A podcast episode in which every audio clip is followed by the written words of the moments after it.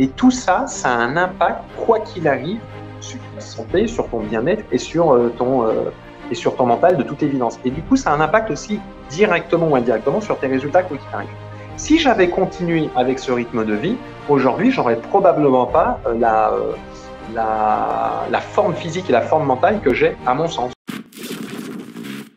Hello les amis, bienvenue dans cette nouvelle interview, j'espère que vous avez la patate. Aujourd'hui on se donne rendez-vous pour, comme d'habitude, découvrir comment les gens créent l'impossible dans leur vie. Et aujourd'hui on va rencontrer quelqu'un devenu entrepreneur très très tôt dans sa carrière, après de longues études, et tout quitté en tant que consultant financier pour devenir joueur de poker professionnel et vivre de sa passion. C'est une figure impressionnante, inspirante. Quand je l'ai rencontré moi il y a presque dix ans maintenant, c'est quelqu'un qui avait déjà atteint plein de choses dans sa vie, et je regardais comme ça euh, depuis, de, depuis ma position, et je cherchais à comprendre mais comment est-ce qu'on fait pour être si beau, si grand, si intelligent, si puissant. Et c'est ce que l'on va essayer de comprendre ensemble dans cette interview. Aujourd'hui on a la chance de rentrer dans la tête et dans les baskets de Fabien Perrault, coach de poker et joueur de poker professionnel. Merci les amis à vous d'être plus nombreux à chaque fois sur ces interviews. Laissez un énorme like, abonnez-vous à la chaîne pour ne pas rater la prochaine interview incroyable, et dites-nous dans les commentaires juste en dessous qui est-ce que l'on devrait interviewer. Merci pour votre soutien, c'est grâce à vous qu'on a à chaque fois des invités de plus en plus géniaux comme Fabien, et je vous donne rendez-vous dès maintenant pour mon échange avec Fabien Perrault. C'est parti. Et les amis, comme d'habitude, cette interview est sponsorisée par personne d'autre que nous. Du coup, regardez dans la description juste en dessous et rejoignez La Tribu. La Tribu, c'est notre club d'entrepreneurs qui s'aide à développer son business et sa vie. C'est juste en dessous dans la description, c'est gratuit, il vous suffit de laisser votre email et vous allez recevoir une série d'emails vous expliquant comment est-ce que La Tribu peut transformer votre business et votre vie. On se retrouve toutes les semaines en ligne pour pouvoir discuter, parler stratégie, business, technique et également développement personnel. Si vous voulez en savoir plus, laissez votre email juste en dessous. Sur votre route, les amis, il va y avoir de la merde. Est-ce que j'ai pas assez de connaissances? Est-ce que j'ai pas assez de compétences? Vas-y. Peu importe combien de fois je vais tomber, t'es heureux, t'es épanoui. Vous avez votre putain de biographie face à vous et il faut commencer à écrire. Hello les amis, bienvenue dans cette nouvelle interview. Comment créer l'impossible dans votre vie? Aujourd'hui, nous avons la chance d'accueillir Fabien Perrault avec nous. Salut Fabien. Salut Enzo, dis donc, t'es vachement bon pour les présentations, bravo, hein, t'es vachement dynamique, c'est bien ça. Comment est-ce que tu vas? Eh bien, je vais très bien, comme toujours, je te remercie. C'est un vrai plaisir de t'accueillir. Alors, on reviendra dans quelques minutes sur les conditions, le pourquoi, le comment, de on sait comment on s'est rencontrés, et cetera. Mais il faut le dire, euh, moi, quand je t'ai rencontré, tu représentais un espèce de modèle, comme ça, quelque chose à atteindre.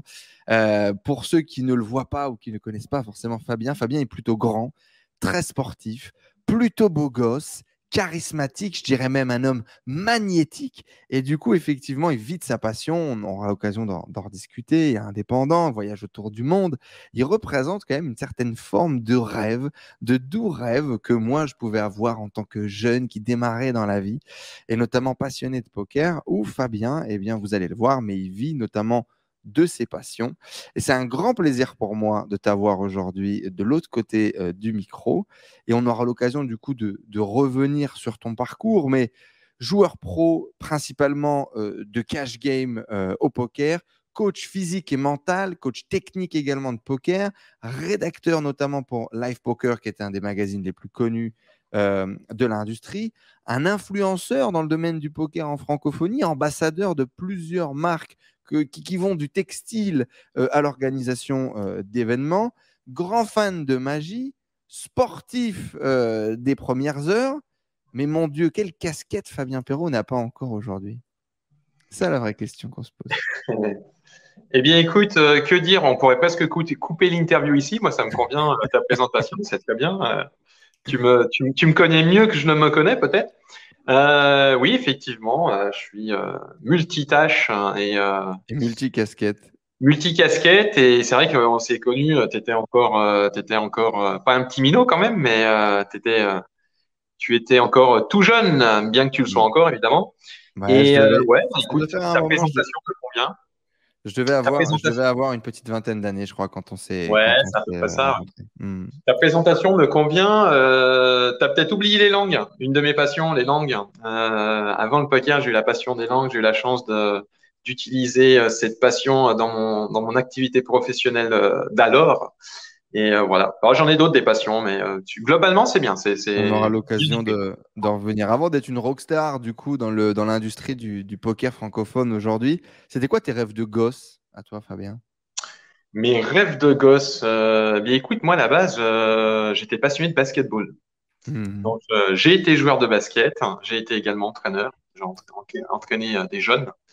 Et euh, ma première grosse passion, c'était vraiment le basket. J'avais, euh, j'avais euh, comme idole euh, Michael Jordan. Et euh, donc voilà, c'est, c'est ma passion. É- et... École primaire, collège, tout ça. Les, ouais, tout à fait, ouais, ouais. Les, les, les, les Bulls, tout ça, c'était, c'était, c'était mon, mon rêve de les regarder jouer, tout ça. Et, euh, et entre guillemets, euh, quand tu es jeune, tu te rends pas forcément compte de tous les tenants aboutissants de, de beaucoup de choses. Et euh, Et euh, un de mes rêves, c'était d'être euh, comme, mes, comme mon idole ou mes idoles, et du coup, de, donc euh, voilà, c'était ma première, euh, mon premier gros, gros, euh, gros, gros rêve entre guillemets. Donc, c'était pas devenir astronaute, pompier ou quoi que ce soit, c'était euh, être basketteur. Est-ce que ce rêve, du coup, euh, s'est progressivement éteint? Euh, alors, euh, ouais, je sais pas si éteindre c'est le bon mot, mais euh, écoute, euh, j'ai, euh, j'ai eu un grave accident à dix-neuf ans. J'ai eu un grave accident de la circulation euh, qui m'a euh, qui m'a fait arrêter le basket pendant deux ans. Euh, et j'ai fait énormément de rééducation euh, à ce moment-là. Euh, en gros, deux ans de rééducation. J'ai eu des béquilles pendant huit mois et demi. Donc, ça fait quand même pas mal. De, c'est, assez, c'est assez long, ouais, ouais, ouais. Et euh, à l'époque, j'étais à la fac hein, euh, et euh, on me connaissait comme le mec aux béquilles parce qu'en fait, euh, pendant une année complète, j'ai eu des béquilles. Et euh, voilà, j'ai réappris à marcher. Enfin, tous ceux qui sont passés par des processus de rééducation connaissent connaissent ça. Ça dépend après ce qu'on a comme blessure exactement. Et en fait, euh, c'est un petit peu ça qui a mis la fin à, à mon à ma carrière de basketteur. Mais néanmoins, c'est pas une carrière où, où j'allais devenir professionnel. Ceci dit, on a joué à un très bon niveau. Euh, donc on est monté jusqu'en national. Ouais. Et, euh, et donc voilà. Euh, et puis à partir de là, ça m'a, ça m'a, ça m'a guidé vers d'autres cieux. Et finalement, euh, de, cet accident m'a probablement euh, fait voir les choses de manière différente. J'ai pris conscience de pas mal de choses. Ça m'a apporté euh, probablement euh, énormément d'éléments au niveau mental, hein, notamment par rapport à la résilience, tout ça. Donc au final, ça fait partie des, ça fait partie des, des étapes de mon parcours euh, importantes. Euh, et voilà. Et certainement, du coup, à ce moment-là où tu vas commencer à, à t'accrocher, on va dire, ou à te mettre de, dans les études, tu vas du coup suivre une carrière économie, finance, administration des petites et moyennes entreprises. Tu vas aller jusqu'en maîtrise, si je ne dis pas de bêtises. Ça doit être quoi, bac plus quatre, bac plus cinq euh, aujourd'hui, quelque chose comme ça? Alors, euh, ouais, tout à fait. Ouais, c'est euh, ce qu'ils appellent la maîtrise. Après, il y a les, les, les masters, tout ça. J'ai eu la chance de, de plutôt bien m'en sortir à ce niveau-là parce que j'ai une mention bien. Donc, c'est, euh, c'est cool. Euh, j'ai complété ça également par un, un B A Bachelor, euh, Bachelor of Arts en économie en Angleterre.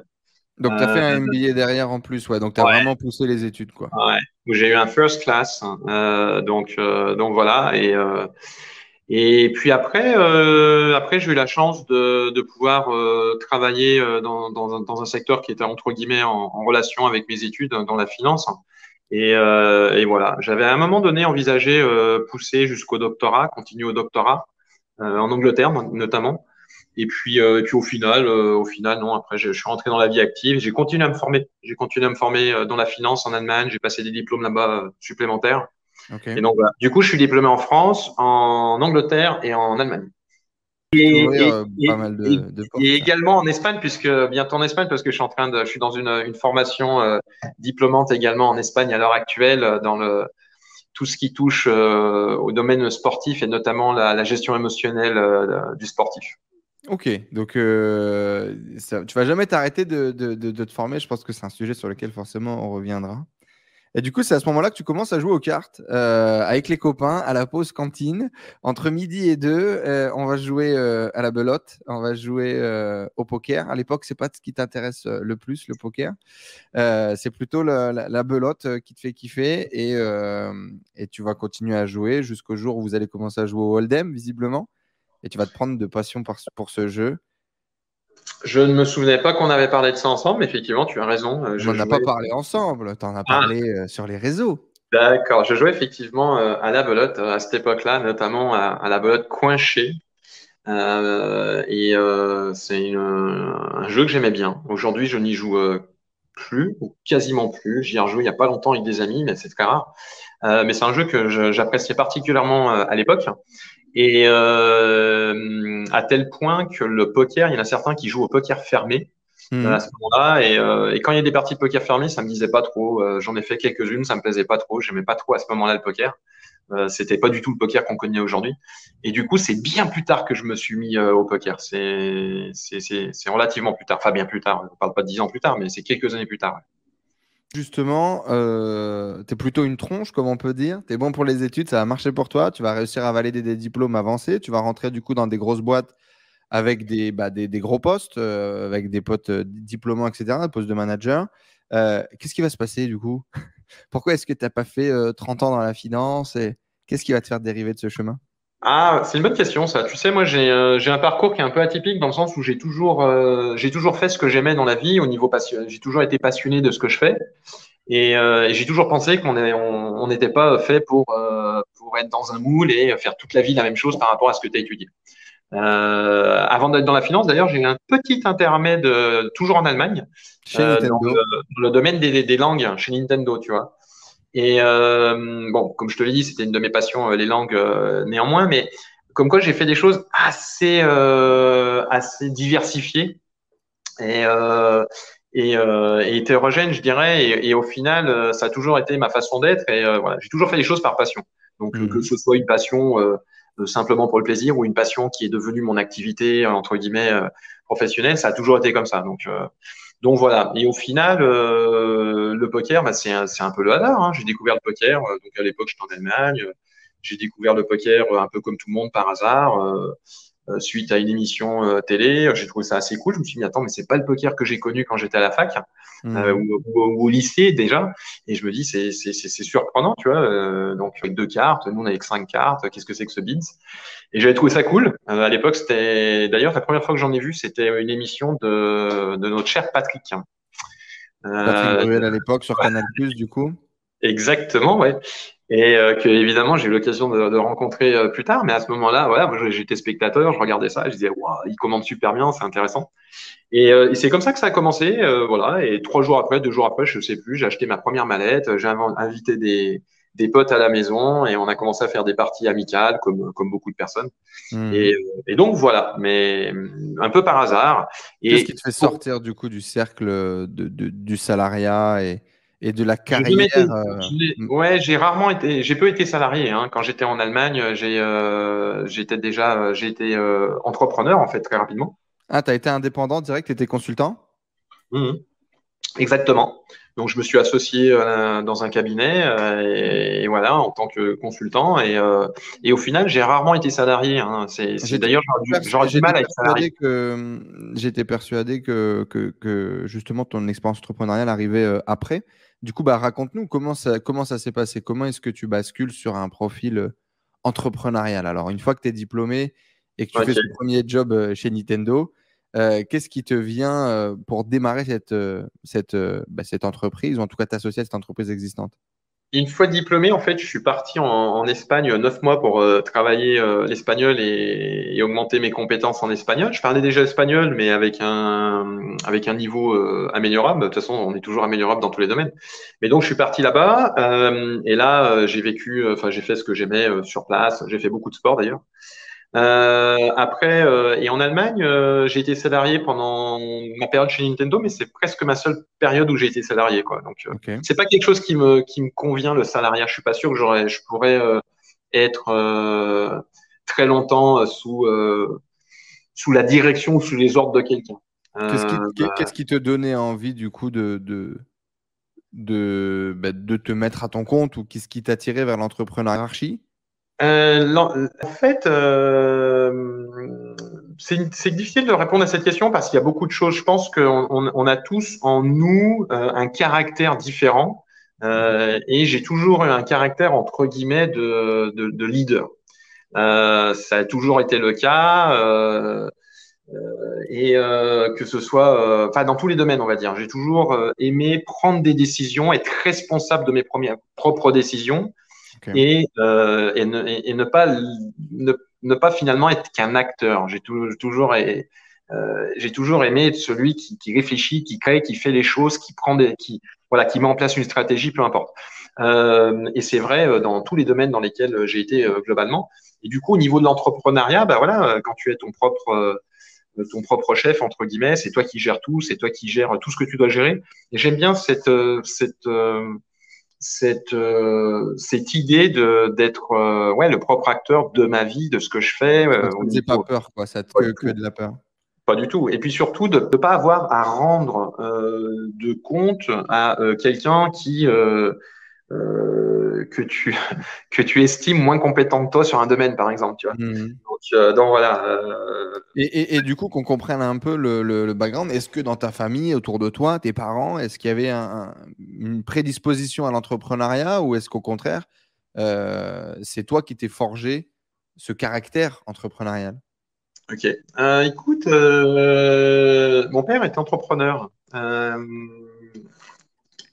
Donc, quelque part, euh, il n'a jamais eu de chef non plus, ou en tout cas très peu, peut-être au début de sa carrière.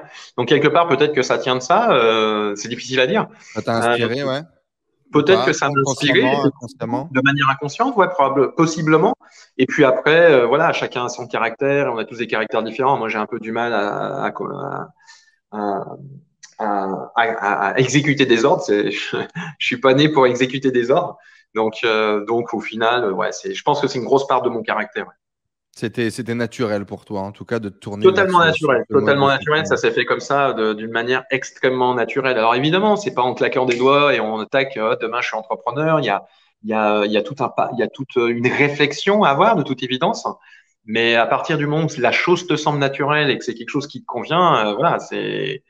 Et je fais partie de, de, de ceux qui ne sont pas posés dix mille questions pour, pour se lancer. Et d'ailleurs, de, chose très intéressante, euh, quand je me suis lancé dans l'entrepreneuriat, à l'époque, mine de rien, j'étais dans un pays dans lequel euh, je ne parlais pas, lequel, euh, je ne parlais pas forcément très bien la langue. Euh, je n'avais pas étudié l'allemand à l'école, donc je l'ai appris sur place. J'ai pris des cours intensifs pour progresser. J'ai passé des examens financiers sur place, donc c'est des examens qui sont tout en allemand et qui sont d'ailleurs assez spécifiques, avec du vocabulaire spécifique, donc j'ai dû apprendre ce vocabulaire, à toutes ces choses.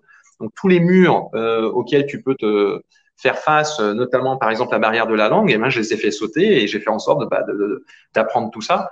Et c'est souvent, euh, d'ailleurs on pourra peut-être en parler aujourd'hui, mais euh, un des points importants quand tu veux devenir entrepreneur, c'est justement de, de faire sauter toutes ces barrières que tu peux, qui peuvent exister. Au final, sont la plupart des barrières, ce sont des… Euh, des barrières que tu te mets tout seul, ce sont des, des croyances limitantes au final, tu vois. Et qu'est-ce voilà. qui te motive à ce moment-là, du coup, de, de, de, de casser ces barrières de la langue, de l'allemand, parce que putain, euh, c'est quand même pas facile l'allemand.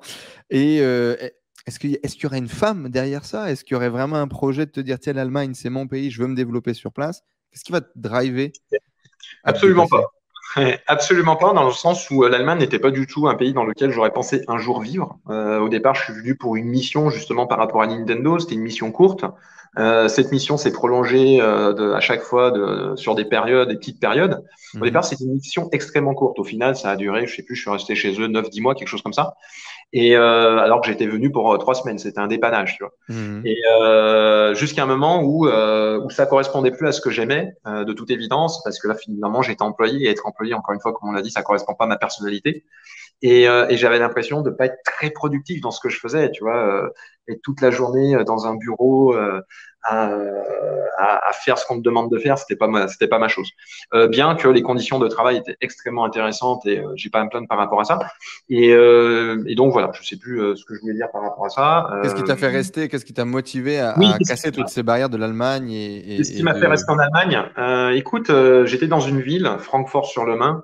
Euh, qui est extrêmement euh, cosmopolite.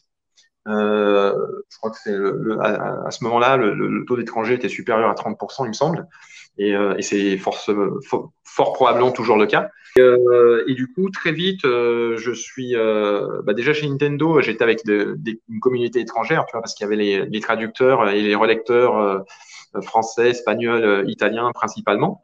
Et, et du coup, tout de suite, euh, bah, je me suis retrouvé avec la communauté espagnole et, et italienne, celle avec lesquelles j'avais beaucoup d'atomes crochus. Euh, et, euh, et en dehors de ça, bah, j'ai commencé à, finalement à, à être dans une communauté euh, d'Espagnols et d'Italiens euh, à, à Francfort. Mais au final, j'avais pas l'impression d'être en Allemagne. Donc, euh, j'étais là-bas, on parlait différentes langues, on échangeait, on se marrait. Et euh, voilà. En parallèle, euh, j'ai donc monté mon activité. Et, euh, et, et au final, j'avais pas l'impression d'être spécialement en Allemagne. Et l'Allemagne, j'ai fait ça en Allemagne, mais ça aurait pu être ailleurs. D'ailleurs, je suis parti en Autriche après, mmh. et euh, ça aurait pu être ailleurs. Et voilà. D'ailleurs, dans la vie, tu sais, peu importe que tu sois en Angleterre, en Allemagne, en Italie, en Espagne, en Autriche, pour citer les pays par les, euh, où je suis passé, euh, c'est euh, peu importe où à Punta Cana comme tu es aujourd'hui, euh, me semble-t-il, c'est bien ça. Mmh. Euh, Au, au, au final, euh, au final, tu peux faire ce que tu as envie de faire un peu partout. J'étais en Allemagne, mais ça aurait pu être ailleurs. Ça se trouve, je, je sais, je sais pas. Pour X raisons, j'aurais pu me retrouver au Japon. Et puis peut-être qu'aujourd'hui, je parlerai japonais. J'en sais rien. C'est clair. Et donc, du coup, à ce moment-là, tu décides de te lancer en indépendant mmh. et, et donc de, de quitter cette mission de traduction pour, euh, bah, du coup, te lancer dans la finance. C'est quoi le, le, le plan et, et comment est-ce que tu fais ce, comment est-ce que tu te jettes dans le vide, quoi, finalement? Excuse-moi, je bois, c'est important. Vas-y, vas-y. Le plan, le plan, le plan. Alors, euh, réfléchissons, réfléchissons, parce que maintenant, ça remonte à quand même pas mal de temps. Hein. Euh, mine de rien, mine de rien. T'es pas si vieux, fais pas le con. Il y a tous les, tous, tous les mecs euh, qu'on quarante plus qui vont, qui vont être en dépression derrière ce, devant cette vidéo-là. J'avais ton âge quand je faisais ça. Non, je, je me considère toujours comme, comme, comme très jeune. Un jeune avec, un, un jeune avec plus d'expérience. T'as une citation qui dit euh, « Je suis quand même beaucoup plus vieux que… Euh, » Alors, tu dis quoi? Je suis plus vieux que, que ce que, que, ce que à quoi je, je ressemble ou je ne sais pas quoi, euh, euh, mais, euh, mais je suis en, encore suffisamment jeune pour pouvoir, euh, pour pouvoir faire tout ce que j'ai envie de faire ou je ne sais pas quoi. Tu avais, t'avais cité un truc comme ça dans une interview. C'est possible. Euh... J'aime bien utiliser des citations euh, parce qu'il y a énormément de choses qu'on peut dire à travers des citations et puis surtout, euh, c'est s'intéresser aux autres sur ce qu'ils ont à dire et ainsi de suite. Et, euh, et c'est vrai que j'utilise beaucoup de soit de citations, soit de métaphores quand, mmh. quand j'explique des choses. Celle que tu me dis là, je sais plus parce que ça doit remonter à pas mal de temps et, euh, et donc euh, elle m'est peut-être pas restée en tête, mais ouais. Euh, écoute, ouais, c'est, ça s'est fait. Euh, voilà, il, en fait, euh, il y avait un cabinet de conseil financier qui recherchait euh, quelqu'un qui parlait italien et espagnol. Et, euh, et moi, j'avais la chance de parler italien, espagnol, euh, anglais, français et du coup euh, moyennement allemand, on va dire à ce moment-là. Mmh. J'avais commencé à prendre des cours depuis six mois ou un peu plus, mais et, euh, et c'est comme ça que c'est commencé. Donc, ils recherchaient comme ça. Au final, euh, ils recherchaient directement un, un, un, un associé entre guillemets. Toi, tu n'avais pas encore d'expérience ouais. pratiquée dans le milieu de la, de la finance, tu es, es un junior, mais, euh, mais tu y vas, quoi. Exactement. À ce moment-là, je suis un junior. Euh, alors, en Angleterre, j'ai quand même, euh, lors de mon… Euh, en M B A, tu bossais, j'imagine, en parallèle. J'avais euh, quand même une bonne connaissance déjà des marchés financiers, entre guillemets, parce que c'est une des options que j'avais prises. Mmh. Et, euh, et puis surtout, euh, de manière privée, à l'époque, je faisais déjà des, des investissements, des petits investissements, et j'étais pas mal de… C'est quelque chose qui m'intéressait. Aujourd'hui, c'est quelque sur, chose qui m'intéresse. Sur les marchés, principalement, du coup? Ouais, tout à fait.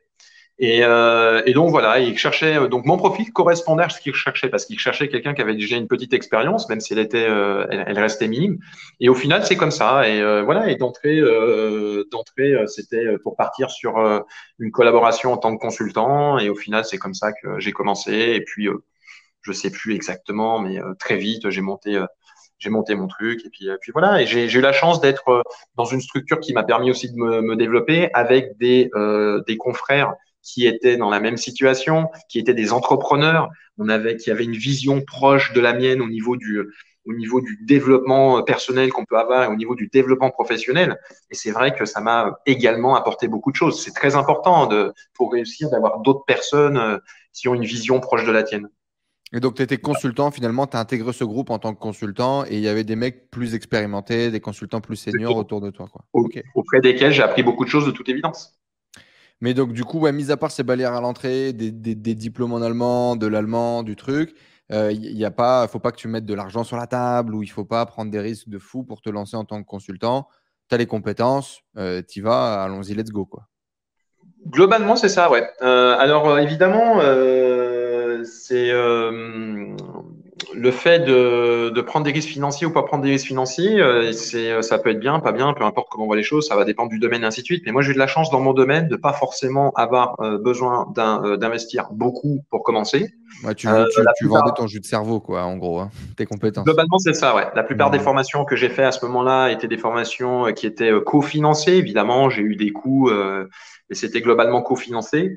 Et, euh, et donc euh, voilà, j'ai, mon, mon niveau de risque était, était maigre d'un point de vue financier. Euh, après, euh, quoi qu'il arrive, le risque, c'est encore une fois, c'est une notion très personnelle. Ça, ça dépend où on met la barre. Et moi, je considère que à partir du moment où tu, tu fais quelque chose dans lequel tu es motivé, tu fais bien les choses, la notion de risque, elle est toute relative euh, la plupart du temps. Comment on bascule de consultant dans la finance à joueur pro de poker ? Ouais. Euh, bah, tu sais, au final, il euh, y a quand même un, un point… Il y, euh, y a des similitudes quand même. Ouais, Je ouais. vois pas mal de similitudes, mais bon. Il y a quand même des similitudes. Euh, déjà, au niveau, euh, au niveau de l'aspect, tout ce qui est euh, numéros, chiffres, tout ça, moi, j'ai toujours aimé… Enfin, euh, j'ai toujours… Je sais pas si j'ai toujours aimé, mais en tout cas, j'ai toujours calculé vite, on va dire.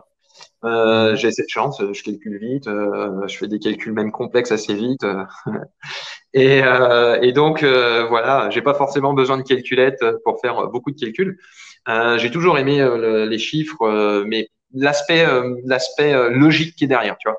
Okay. Et euh, c'est un de mes points forts, j'ai, euh, donc tant mieux. Et, euh, et finalement, au poker, bah, c'est hyper important. Euh, le poker, c'est un jeu dans lequel euh, maîtriser euh, les, tout ce qui est aspect statistique et proba, c'est hyper important. Donc, euh, donc voilà par rapport euh, par rapport à ça. Euh, autre aspect, euh, enfin autre corrélation, ça va être euh, au niveau de tout ce qui est euh, tout ce qui est au niveau mental, au niveau de la gestion mentale et ainsi de suite. Quand t'es entrepreneur, t'as besoin quand même d'avoir certaines forces par rapport à ça. Le joueur poker, c'est la même chose. Donc il y a énormément de choses au niveau de la liberté que tu peux avoir au niveau de ton emploi du temps, gestion de ton emploi du temps. Euh, voilà, t'es entrepreneur, tu, c'est toi qui gères ton emploi du temps. Si tu veux prendre un jour off ou deux jours off, tu peux le faire. Mm-hmm. Genre peut-être c'est la même chose. Donc il y a beaucoup de similitudes au final. Hein. C'est simplement que le, le domaine est peut-être un peu différent. Euh, les, euh, il y a des différences, mais je pense qu'il y a plus de similitudes que de différences. Et ça comment ça va se présenter du coup euh, Comment ça va se planter du coup concrètement dans ta vie euh, Tu découvres le poker, tu fais des parties entre potes et c'est marrant. Euh, tu démarres euh, ta carrière euh, de jeune consultant financier avec les dents longues euh, dans un cabinet qui, qui bouge un peu. Euh, qu'est-ce qui va se passer entre deux pour que, pour que tu bascules ? Qu'est-ce qui va se passer entre deux pour que, pour que ça bascule ? euh...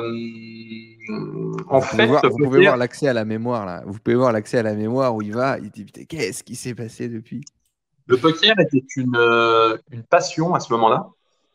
Et, euh, et euh, que je jouais, euh, je jouais en parallèle à, à mon activité professionnelle. Donc, je, on, je, je, je jouais, je disais, j'organisais, non pas spécialement, mais on jouait des parties à la maison, chez d'autres joueurs, ainsi de suite. On tournait au fur et à mesure euh, des parties amicales euh, en live. Euh, j'ai tardé à jouer en, en casino.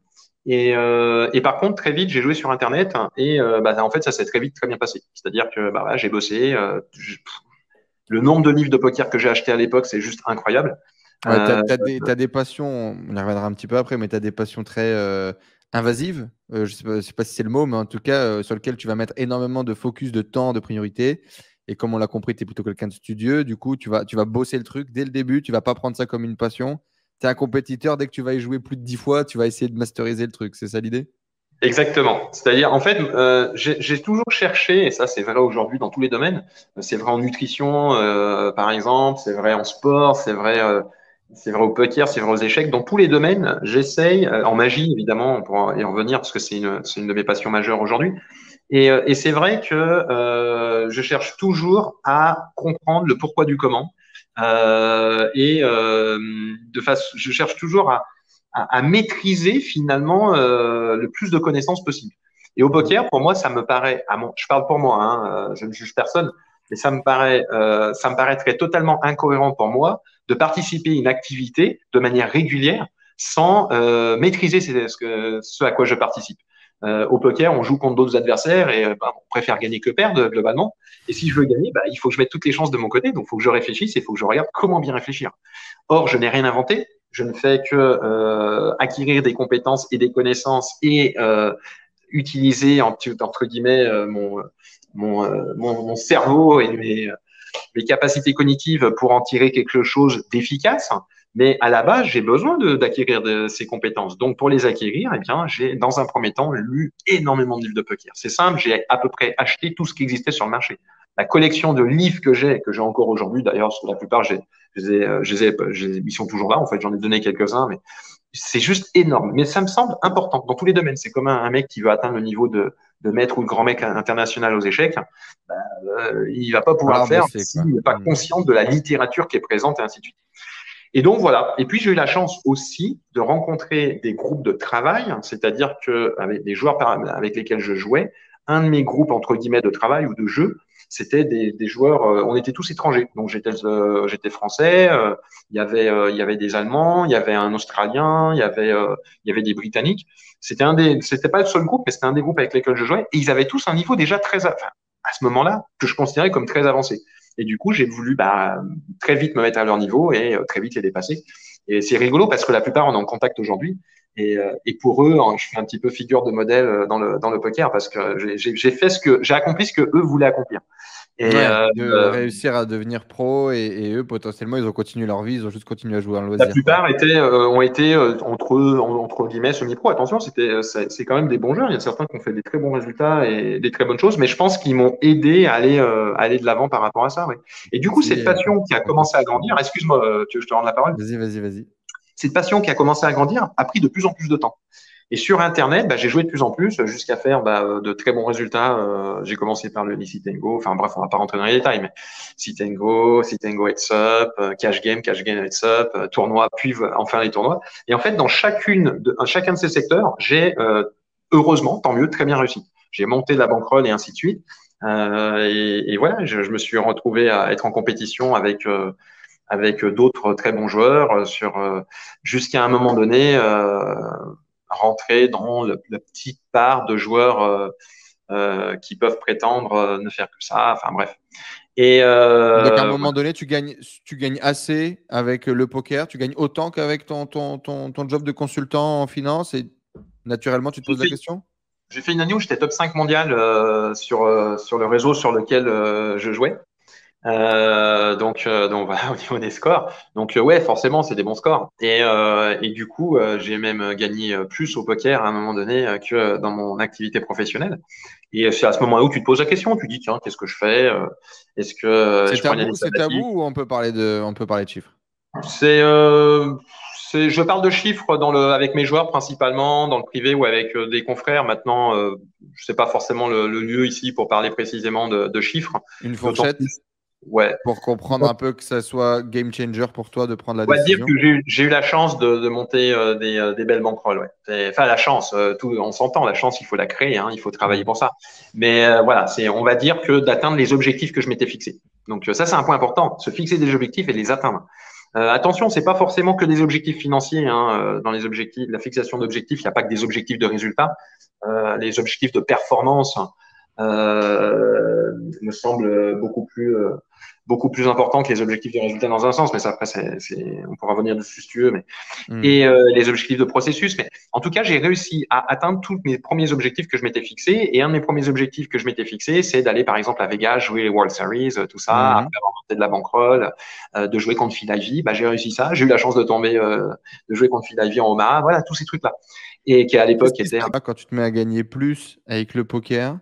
Qu'avec, euh, qu'avec c'était un jeu pour moi. C'est, euh, c'est-à-dire, tu vois, je voulais tout le temps monter, mais en fait, euh, au final, ça, ça restait un jeu. Tu montes et puis. Euh, mais, mais comme euh, c'est un euh, jeu, par contre, qui est quand même rémunérateur, effectivement, ouais. à un moment donné, euh, ça, ça change les choses. Mais tu le prends voilà, comme un jeu. À un moment donné, tu te poses la question. Tu te dis, tu vois, euh, ça se passe bien, c'est facile, pipi, pipi, pipi, facile. On s'entend. Hein. Et tu travailles, t'attaques, ça se passe bien. Et euh, mais, mais je voyais ça plus comme un jeu. Tu vois, c'est, je cherchais pas à devenir euh, riche. Euh, multimillionnaire ou tout ça et, et d'ailleurs j'aurais pu gagner probablement encore beaucoup plus euh, même à l'heure actuelle euh, que, euh, que, que là où j'en suis parce que tu sais quand je passe du temps à transmettre euh, mes, mes compétences, à suivre des joueurs et ainsi de suite, hein, c'est du temps que je passe pas aussi euh, à grinder et ainsi de suite jouer.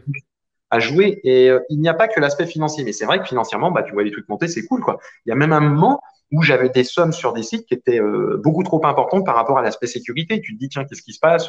Ah, tu avais plus d'argent sur le site de poker que sur ton compte en banque, quoi. Il y a des mecs qui me disaient, ouais, mais complètement, qui me disaient, mais t'es fou, tu laisses trop, beaucoup trop d'argent. Imagine si tu te fais hacker ou des choses comme ça, tu vois. Donc, euh, c'est rigolo. Et, euh, et voilà, puis après, il y a eu euh, en t'as même pas, temps… T'as, t'as un gros déclic sur l'argent à ce moment-là? Non, euh, non, non. C'est... Parce que, bon, j'imagine que c'était, c'est pas du travail. J'imagine que c'était, c'est pas du travail dur quand tu es consultant euh, financier, mais c'est quand même un travail. Tu as étudié des années, tu as eu un M B A, machin, et cetera.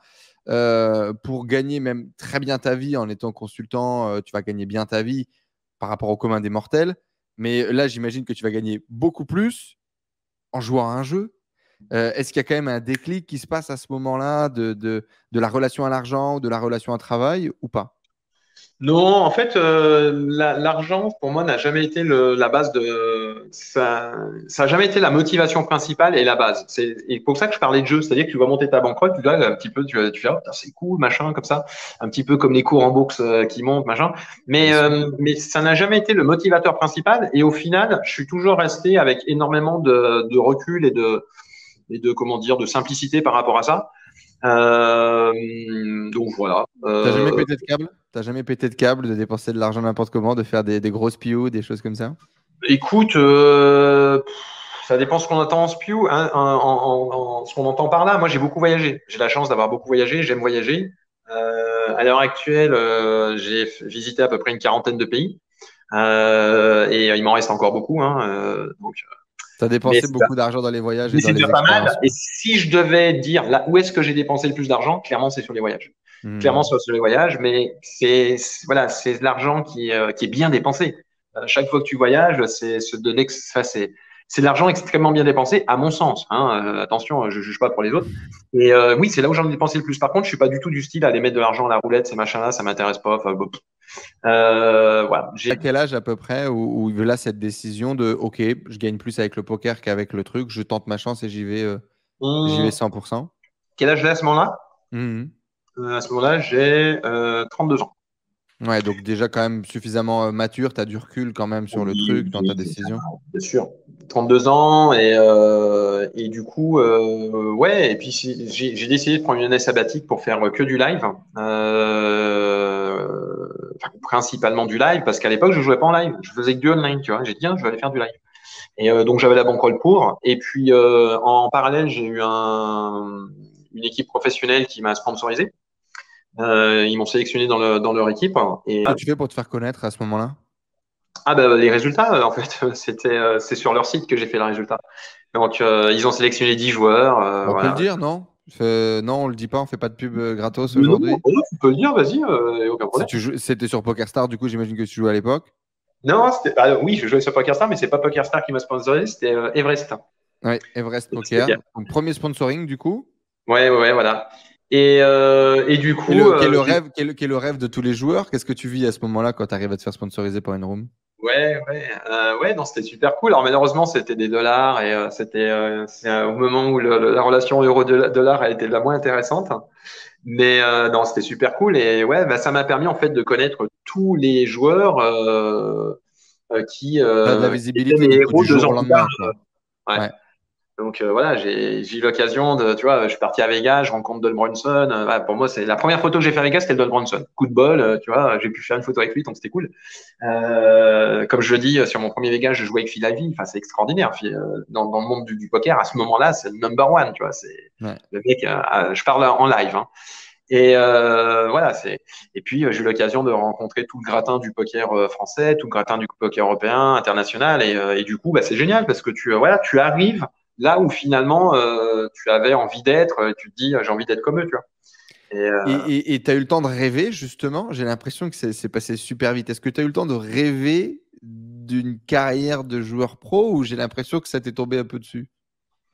Euh, ouais, non, au final, t'as raison. T'es, ta question est intéressante et euh, t'as raison, ça m'est peut-être tombé un peu dessus parce qu'au final, c'est, euh, ça arrivait très vite. Hein. Ça arrivait très vite euh, et... Euh... Et euh, voilà, tu, tu y es presque du jour au lendemain. Euh... Oui, après, bon, il y, y a quand même un parcours derrière. Il y a tout le travail qui est effectué, et ainsi de suite. Mais, mais ouais, mais ça, en fait, c'est quelque chose sur lequel je n'avais aucun doute et aucun, aucun, euh, aucun stress par rapport à ça. Je, je, pour moi, c'était une logique, en fait. si tu travailles dans un domaine et ouais, que tu… Euh, quoi. Pour moi, c'est logique en fait. Tu, tu travailles dans un domaine, il n'y a pas de raison de ne pas réussir dans, dans ce domaine dans lequel tu as mis toute ton, tout ton attention, tu vois. Donc, c'était logique en fait. Voilà. Alors, ce n'est pas du tout pour me la péter ou quoi que ce soit parce que j'estime qu'il n'y a, a aucun mérite euh, à être joueur poker euh, que faire d'autres choses euh, et ainsi de suite. Bien au contraire, chaque activité a ses mérites. Mais du coup, c'était un parcours logique.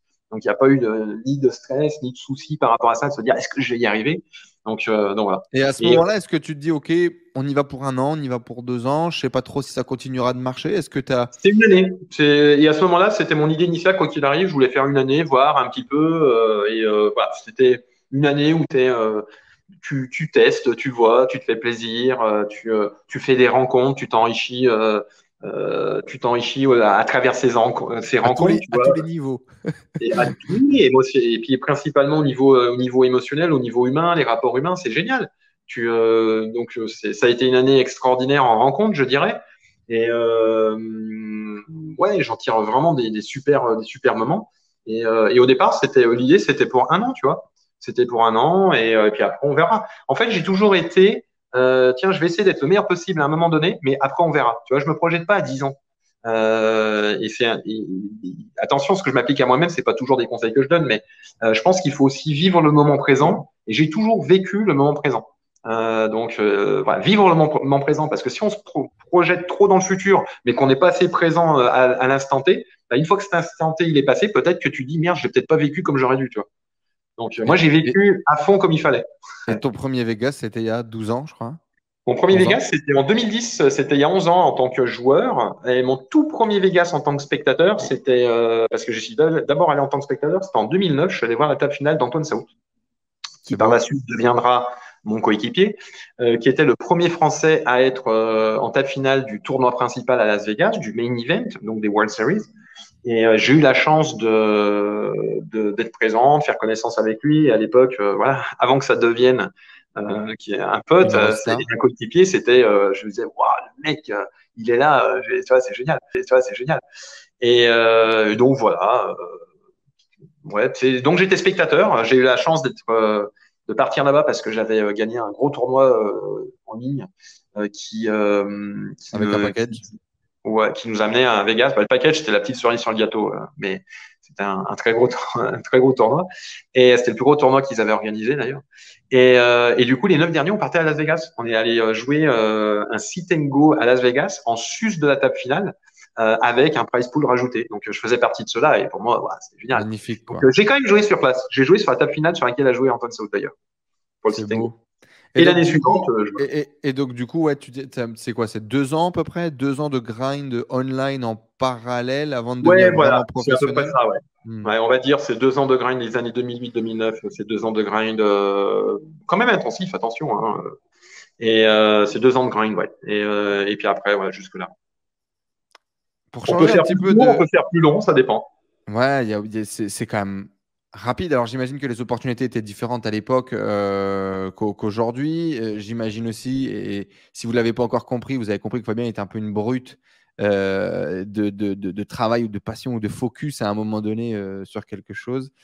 Euh, et c'est peut-être ça aussi qui a, qui a fait l'effet le, de levier euh, qu'a joué. Je pense aussi que revenir. Ouais. La finance, les maths, le tout, euh, voilà. Quoi. Tout à fait. Pour, euh, en fait, il faut bien comprendre que euh, quand je raconte les choses comme ça, on se dit ouais, c'est facile, c'est comme ça, tout ça. Mais euh, c'est vrai que il euh, y a, comme tu l'as dit, il y a tout un travail qui est derrière. Et, euh, et je fais jamais les choses à moitié. Dans le sport, c'est la même chose. Euh, ceux qui ont l'occasion de s'entraîner et faire des sessions avec moi, ils s'en rendent compte. Je vais, je vais poser une question toute simple. Euh, c'est quand la dernière fois que tu t'es pas entraîné? Ouais, c'est une bonne question. Bah, figure-toi qu'aujourd'hui, euh, depuis que je suis arrivé hier, là, euh, je suis dans le sud de la France chez un de mes joueurs, je ne me suis pas encore entraîné. Bon, ok, allez. Mais avant ça, mais non, tu normalement, il y a trois cents jours non-stop. Euh, si, j'ai quand, quand même fait, j'ai quand même fait des pompes. Mais euh, oui, c'est vrai que je reste pas une journée sans faire de l'exercice, ça c'est sûr et certain. Donc j'ai quand même voilà. fait des pompes le matin en général, quand je me réveille, des choses comme ça. Euh, oui, ta question est bonne. Et l'entraînement, il est permanent, mais il n'est pas que par rapport à, au physique, il est mental, il est sur plein de choses. Et, euh, et voilà. Et dans le poker, c'est la même chose. D'ailleurs, pour justement rebondir sur ce que tu disais, euh, aujourd'hui, par exemple, dans le poker, bon, je vais faire vite parce que la plupart de nos auditeurs ne seront pas des joueurs de poker forcément, mais Euh, aujourd'hui, on est on est dans des poker dans du dans du, de, du poker très théorique avec des solvers, avec des, des choses comme ça. On parle d'équilibre, notion d'équilibre, tout ça. Eh bien moi, à l'époque, il y a dix ans en arrière, je travaillais déjà sur des choses comme ça.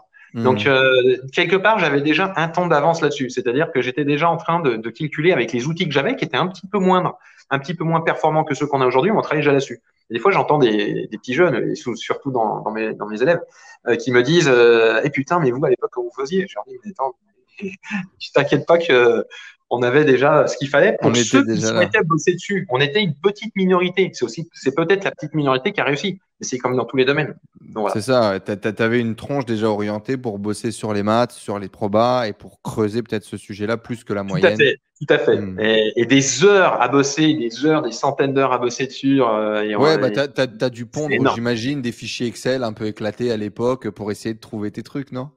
Exactement. Exactement. Voilà. Donc voilà. Pour changer un peu de sujet, mais un sujet qui est essentiel, et vous l'avez compris, il fait déjà partie complètement de l'histoire. Euh, la France, je t'aime et je te quitte. Euh, cette envie de l'expatriation, et cette expatriation, finalement, c'est pratiquement devenu ta carte d'identité, de parler plein de langues, d'être très communautaire avec plein de communautés différentes. Aujourd'hui, tu vis officiellement en, en Espagne. Euh, tu continues de passer au moins un mois et demi par an, bon, malgré la Covid, et cetera, euh, à Las Vegas, euh, autour des, des, des championnats du monde de, de poker. Euh, bref, euh, tu es devenu, alors pas nomade, mais tu as été nomade pendant longtemps, tu as voyagé beaucoup. Euh, pourquoi l'expatriation? Comment est-ce que tu as vécu ton expatriation? Et, et pourquoi est-ce que c'est un facteur important selon toi dans ton parcours? D'accord. Je suis en train de voir sur mon retour vidéo que je fais des petits… Euh, je bouge sur mon, mon siège. J'espère que c'est OK pour les… Je ne vais pas donner de tournis à ceux qui nous écoutent. Les gens, ils vont kiffer.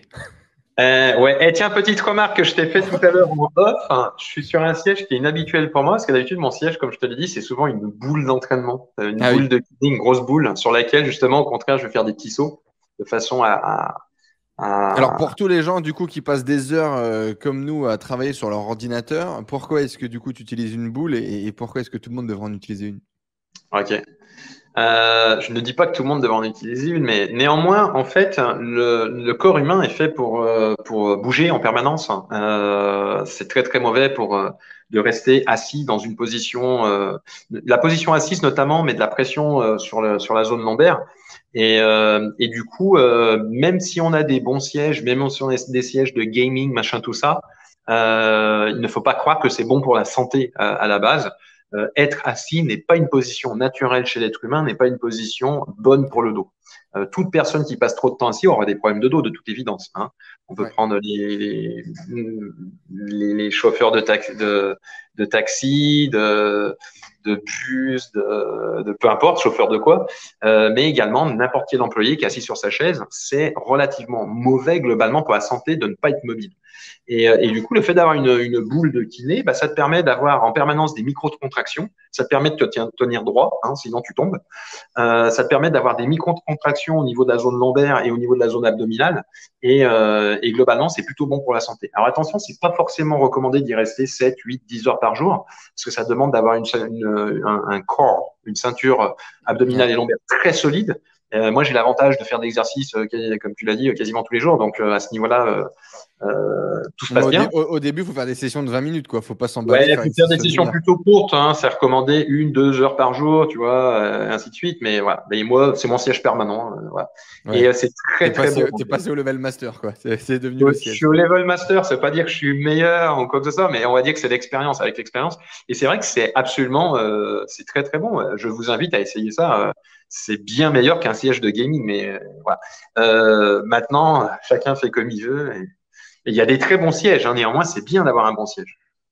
Du coup, la France et l'expatriation, raconte-nous un petit peu. La France et l'expatriation, écoute… Euh... D'abord, les études. C'était plutôt euh, naturel d'aller ouais, chercher ouais. de meilleures écoles, de, de, de bons palmarès, de… Non, non, non, c'était plus euh, « tiens, qu'est-ce que j'ai envie de faire euh, ?» euh, Les études, euh, ouais, c'est plus « qu'est-ce que j'ai envie de faire ?» et euh, de découvrir d'autres choses. Donc euh, voilà, ma première expatriation, c'était l'Angleterre. J'ai fait deux expatriations en Angleterre et euh, c'était progresser en anglais. C'est surtout ça avant tout. Euh, J'avais pris une césure entre mon D O G et ma licence euh, où je suis parti justement travailler mon anglais en Angleterre et ça a été probablement une de mes meilleures décisions de ma vie. tout le monde me disait, mais attends, tu pars en Angleterre, il y a les Anglais, tu vois. Euh, il y a les Anglais. Mais vraiment, on me disait ça. Tu, tu, tu pars en Angleterre, il y a les Anglais. Ouais, d'accord, ok. Euh, ouais, tu sais, c'est, c'est pas pareil. Tu vois, en plus, il fait pas beau, tout ça. Et euh, beaucoup, on essayait de mettre des barrières sur le chemin, quoi. Et moi, je disais, non, j'ai envie d'aller apprendre, travailler mon anglais. Mon niveau d'anglais est très bas, tu vois. C'est, c'est là, c'était... Mes deux faiblesses à l'école, c'était l'anglais et l'espagnol. Et euh, donc, euh, j'avais vraiment envie de, de progresser là-dessus. J'imagine que tu parles les deux couramment. Ouais, tout à fait. Ouais, ouais. Et, euh, et l'anglais, c'est vraiment la langue sur laquelle j'ai mis le boost, mais de manière incroyable. Je suis arrivé là-bas et je me suis dit, mais en fait, j'adore cette langue, alors qu'à l'école, j'avais l'impression que j'aimais pas ça. Et euh, mais je savais que j'en avais, qu'il fallait que je que je progresse là-dessus. Je me disais, tiens, c'est intéressant, j'ai envie de le faire. Et, euh, et voilà. Une fois là-bas. La motivation, c'était quoi? C'était professionnel? C'était quoi la vision non, qu'il y avait derrière? C'est non, non, c'était. Euh, j'avais envie de. Je me Un disais, mais personnel, quoi. J'en ai marre d'être mauvais en anglais. Je veux progresser en anglais. Et puis, j'avais envie de découvrir quelque chose d'autre. Je me suis dit, tiens, j'ai envie de découvrir une autre, euh, une autre culture. Euh, OK, et voilà, ça s'est fait comme ça. Et euh, pff, c'est la meilleure décision de ma vie. C'est la meilleure décision de ma vie. Euh, dans le sens où euh, c'est ce qui a créé tout ce qu'il y a derrière. Par exemple, si je suis devenu performant au poker, c'est aussi parce que je maîtrisais bien l'anglais. Parce qu'à l'époque… Lire des bouquins, suivre des contenus… Les contenus, que, les supports que j'utilisais, donc étaient avant tout des supports écrits et également des vidéos. J'étais abonné à des sites vidéo comme Deuces Crack ou des choses comme ça. Et à l'époque, en, en français, on n'avait pas l'équivalent, ou, ou très peu. Et du coup, j'ai pu avoir un avantage énorme sur euh, sur les sur la, compé- la compétence, la, la compétence, la compétition, euh, pardon, euh, la competencia en, en espagnol, euh, sur les compétiteurs, les, les adversaires, parce que entre guillemets, ben, euh, j'avais accès à des supports que je maîtrisais. Et, euh, et voilà, bon bref, tout ça pour dire que voilà, les langues, c'est, tu, je pense que tu en conviendras, hein, euh, forcément, puisque toi aussi tu as un parcours intéressant à ce niveau-là. Et, et c'est là où je me suis rendu compte, mais attends, mais les langues, c'est le truc le plus, c'est un des trucs les plus importants que tu puisses faire pour pour toi-même et pour ton futur.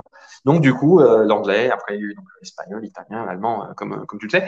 Et, euh, et donc voilà, euh, ça s'est fait comme ça. Mais c'était avant tout casser la routine, voir quelque chose de nouveau. La fac me saoulait un peu. Je venais de faire terminer mon doc, j'avais fait deux ans. Je me disais, qu'est-ce que j'ai envie de faire l'année prochaine? Est-ce que je fais ma licence? Est-ce que je fais autre chose? J'ai dit, allez, je prends une année césure, je reviens. Et puis après, j'ai continué quand je suis revenu. Et, et pourquoi Avant de repartir. Pas, et pourquoi pas rentrer à un moment donné, euh, monter la boîte en France, ce qui aurait été plus facile pour le coup, parce que comme tu l'as dit, il y avait des barrières d'entrée quand tu veux devenir consultant euh, en Allemagne. Les barrières, euh... il n'y en a pas, comme je te disais, c'est des barrières fictives. C'est... Elles, elles, ce sont des barrières qui sont là tant que tu les vois comme barrières. Donc, euh, au final, pour moi, euh, je vois, en fait, je voyais pas de problème à me dire, bah, attends, c'est pas grave, je suis en Allemagne, bah, je vais bosser. Au début, je parlais en anglais. Hein. Bah, c'est pas grave, je vais bosser l'allemand. Quel est le problème, tu vois?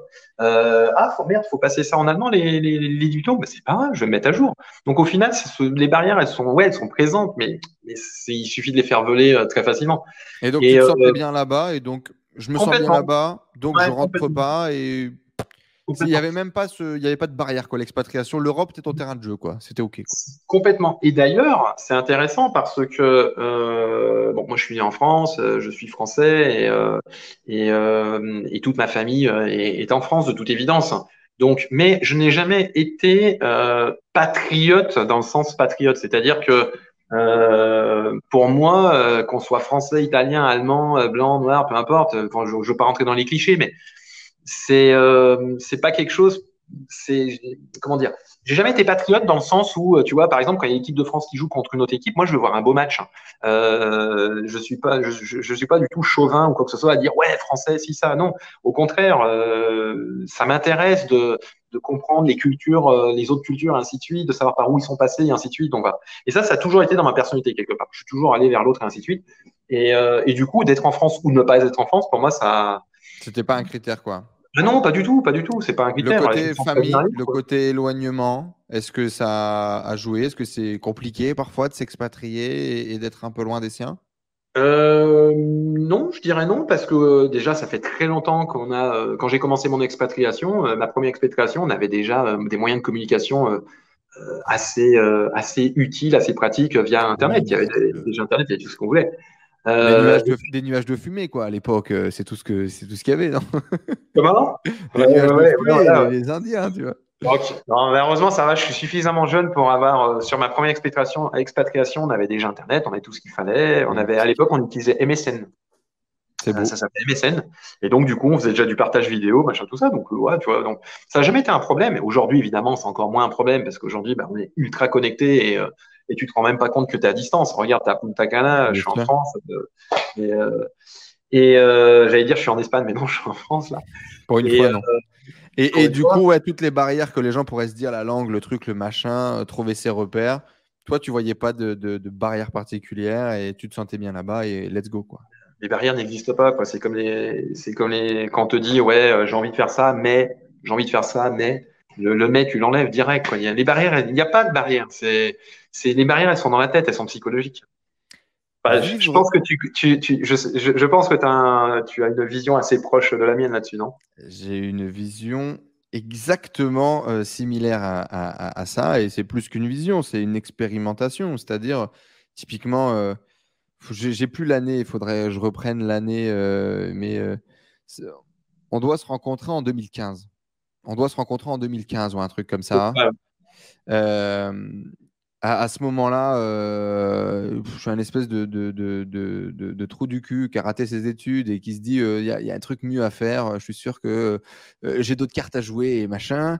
Et euh, la différence entre ce gamin-là euh, qui euh, ne retourne pas euh, prendre un job à l'usine à côté euh, à deux mille balles ou à mille cinq cents balles, parce que deux mille balles serait déjà énorme dans le nord de la France, et, et, et maintenir à ça, et euh, Enzo Honoré aujourd'hui depuis Punta Cana qui a voyagé, créé des trucs, essayé des choses, bah, la seule différence c'est juste à un moment donné de s'être dit euh, pourquoi pas moi, quoi, tu vois, et, et d'avoir essayé. Donc euh, je ne peux que donner raison à cette vision. Exactement, et bravo à toi d'ailleurs, bravo à toi. Mais il y, y a des anecdotes, les amis, pour tous ceux qui me connaissent euh, et qui suivent un peu le, le, le parcours. Un des premiers projets de business, je l'ai proposé à Fabien. Et on aurait pu être associé avec Fabien. Ça s'appelait du coup euh, poker gagnant point F R. Un projet du coup que j'ai développé à l'époque avec euh, Steven euh, Moreau, que j'avais également rencontré euh, alors, euh, un peu après, euh, Fabien. Et qui euh, s'avérait être à ce moment-là euh, frais et dispo et avoir envie de, de, de développer le projet. Fabien était déjà plus développé, lui, dans le milieu du coaching. Il avait déjà une activité qui tournait, et cetera. Euh, et du coup, c'était peut-être différent, on va dire. Enfin, on, on pourra peut-être en reparler après, mais c'était peut-être différent. Mais du coup, à l'époque, poker gagnant point F R, euh, j'écris ça sur un bout d'Evernote. J'ai aucune idée de ce que je fais, mais j'ai vu des mecs faire des stratégies marketing similaires qui fonctionnent. Et je lui dis, mec, faut faire ça. Mec, faut faire ça. Et je lui vends le truc sur un coin de table au bar du casino de Barcelone, enfin de Lloret-Delmar à l'époque. Et il me dit, euh, ouais, mais bon, t'as pas l'air trop sûr de ce que tu fais ni de où tu vas, quoi. Et, euh, et, et du coup, bah, on l'aura pas fait. On l'aura pas fait. Tout à fait. C'est pu, vrai, c'est à, vrai. À l'époque, on aurait pu détrôner Yo Viral, qui lançait sa plateforme quasiment en même temps. Et on aurait pu le tuer. Euh, mais bon, aujourd'hui. Ça, ça, ça, c'est à ce moment-là, effectivement. Ouais. Ouais, bah oui, parce euh... qu'on en a reparlé. Et lui, il me dit, si tu m'avais appelé à l'époque, on serait associés. Je dis, yo, tu sais très bien que non. Tu n'aurais jamais lâché un bout de ton beefsteak à un petit jeune qui avait la dalle à l'époque. Je n'y crois pas. Enfin, ouais, bref, tu as raison, c'est vrai. Tu, euh, je confirme tout ce que tu dis. Et, euh, mais euh, néanmoins, je m'étais dit, tiens, ce petit jeune, il est motivé, il a plein d'idées, tout hein. ça. Euh, j'estimais qu'à ce moment-là, euh, ça ne correspondait pas à, à, à ce que je, à ce que je, je ce voulais que dans le ce que je proposais. Mmh. Mais, euh, mais ça n'empêchait pas que, voilà, c'est comme ça, bah, c'est comme ça qu'on est devenu amis d'ailleurs. Donc, tu vois, c'est ça comme ça pas. qu'on a commencé effectivement à créer. On a une... commencé sur ouais, un ouais. projet que tu me proposes que je n'accepte pas. Et, euh, et néanmoins, il y a une amitié qui est née de là. Donc, c'est intéressant.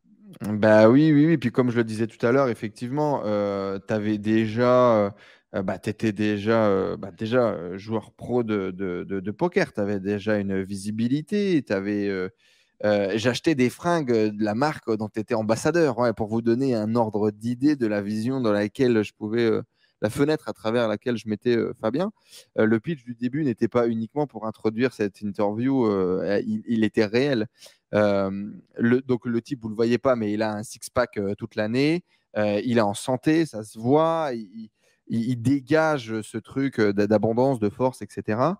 Euh, sa femme, alors je ne sais pas, je pense que tu es toujours marié, euh, est une jolie femme, ils font un très joli couple, et cetera. Donc il y a c- cette vision... Fait. Il, il représente ce truc de la réussite, et cetera. Et donc, euh, moi, comme vous le savez depuis le début, en toute transparence, euh, ok, comment est-ce que je peux aller là ? Comment est-ce que je peux euh, mettre, être plus proche de cette personne, comprendre le chemin qu'il a fait pour avancer ?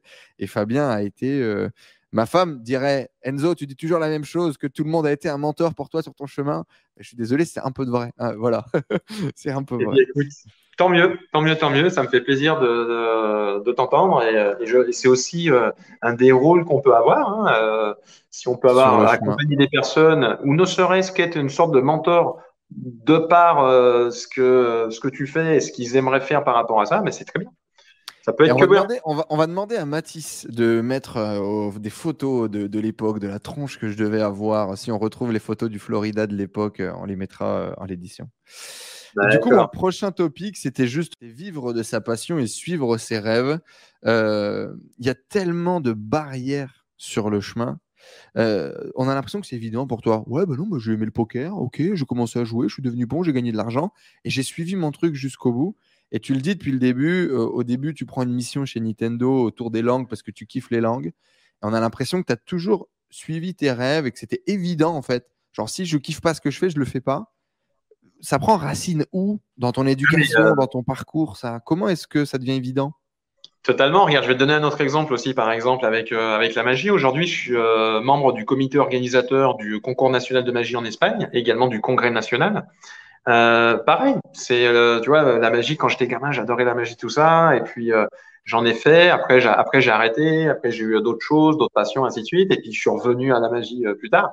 Et, euh, et la magie, c'est pareil, c'est euh, c'est une chose dans laquelle euh, j'aime bien bien faire les choses, bien comprendre les choses, et euh, j'ai la chance aujourd'hui en Espagne d'être au contact avec euh, bah, le, le, le gratin des magiciens, tu vois. Mmh. Et euh, quand il y a des conférences organisées, tout ça, je suis là, je suis présent. Euh, Euh, moi-même, j'ai donné deux conférences euh, l'année dernière, euh, deux conférences sur euh, la magie des élastiques à, à deux associations, euh, et je fais ça par plaisir, en dehors, et de manière, euh, évidemment, l'idée c'est d'être performant, de bien faire les choses, ainsi de suite, parce que quand tu présentes quelque chose à des magiciens, il faut bien le faire, mais euh, sans que ce soit mon activité euh, initiale.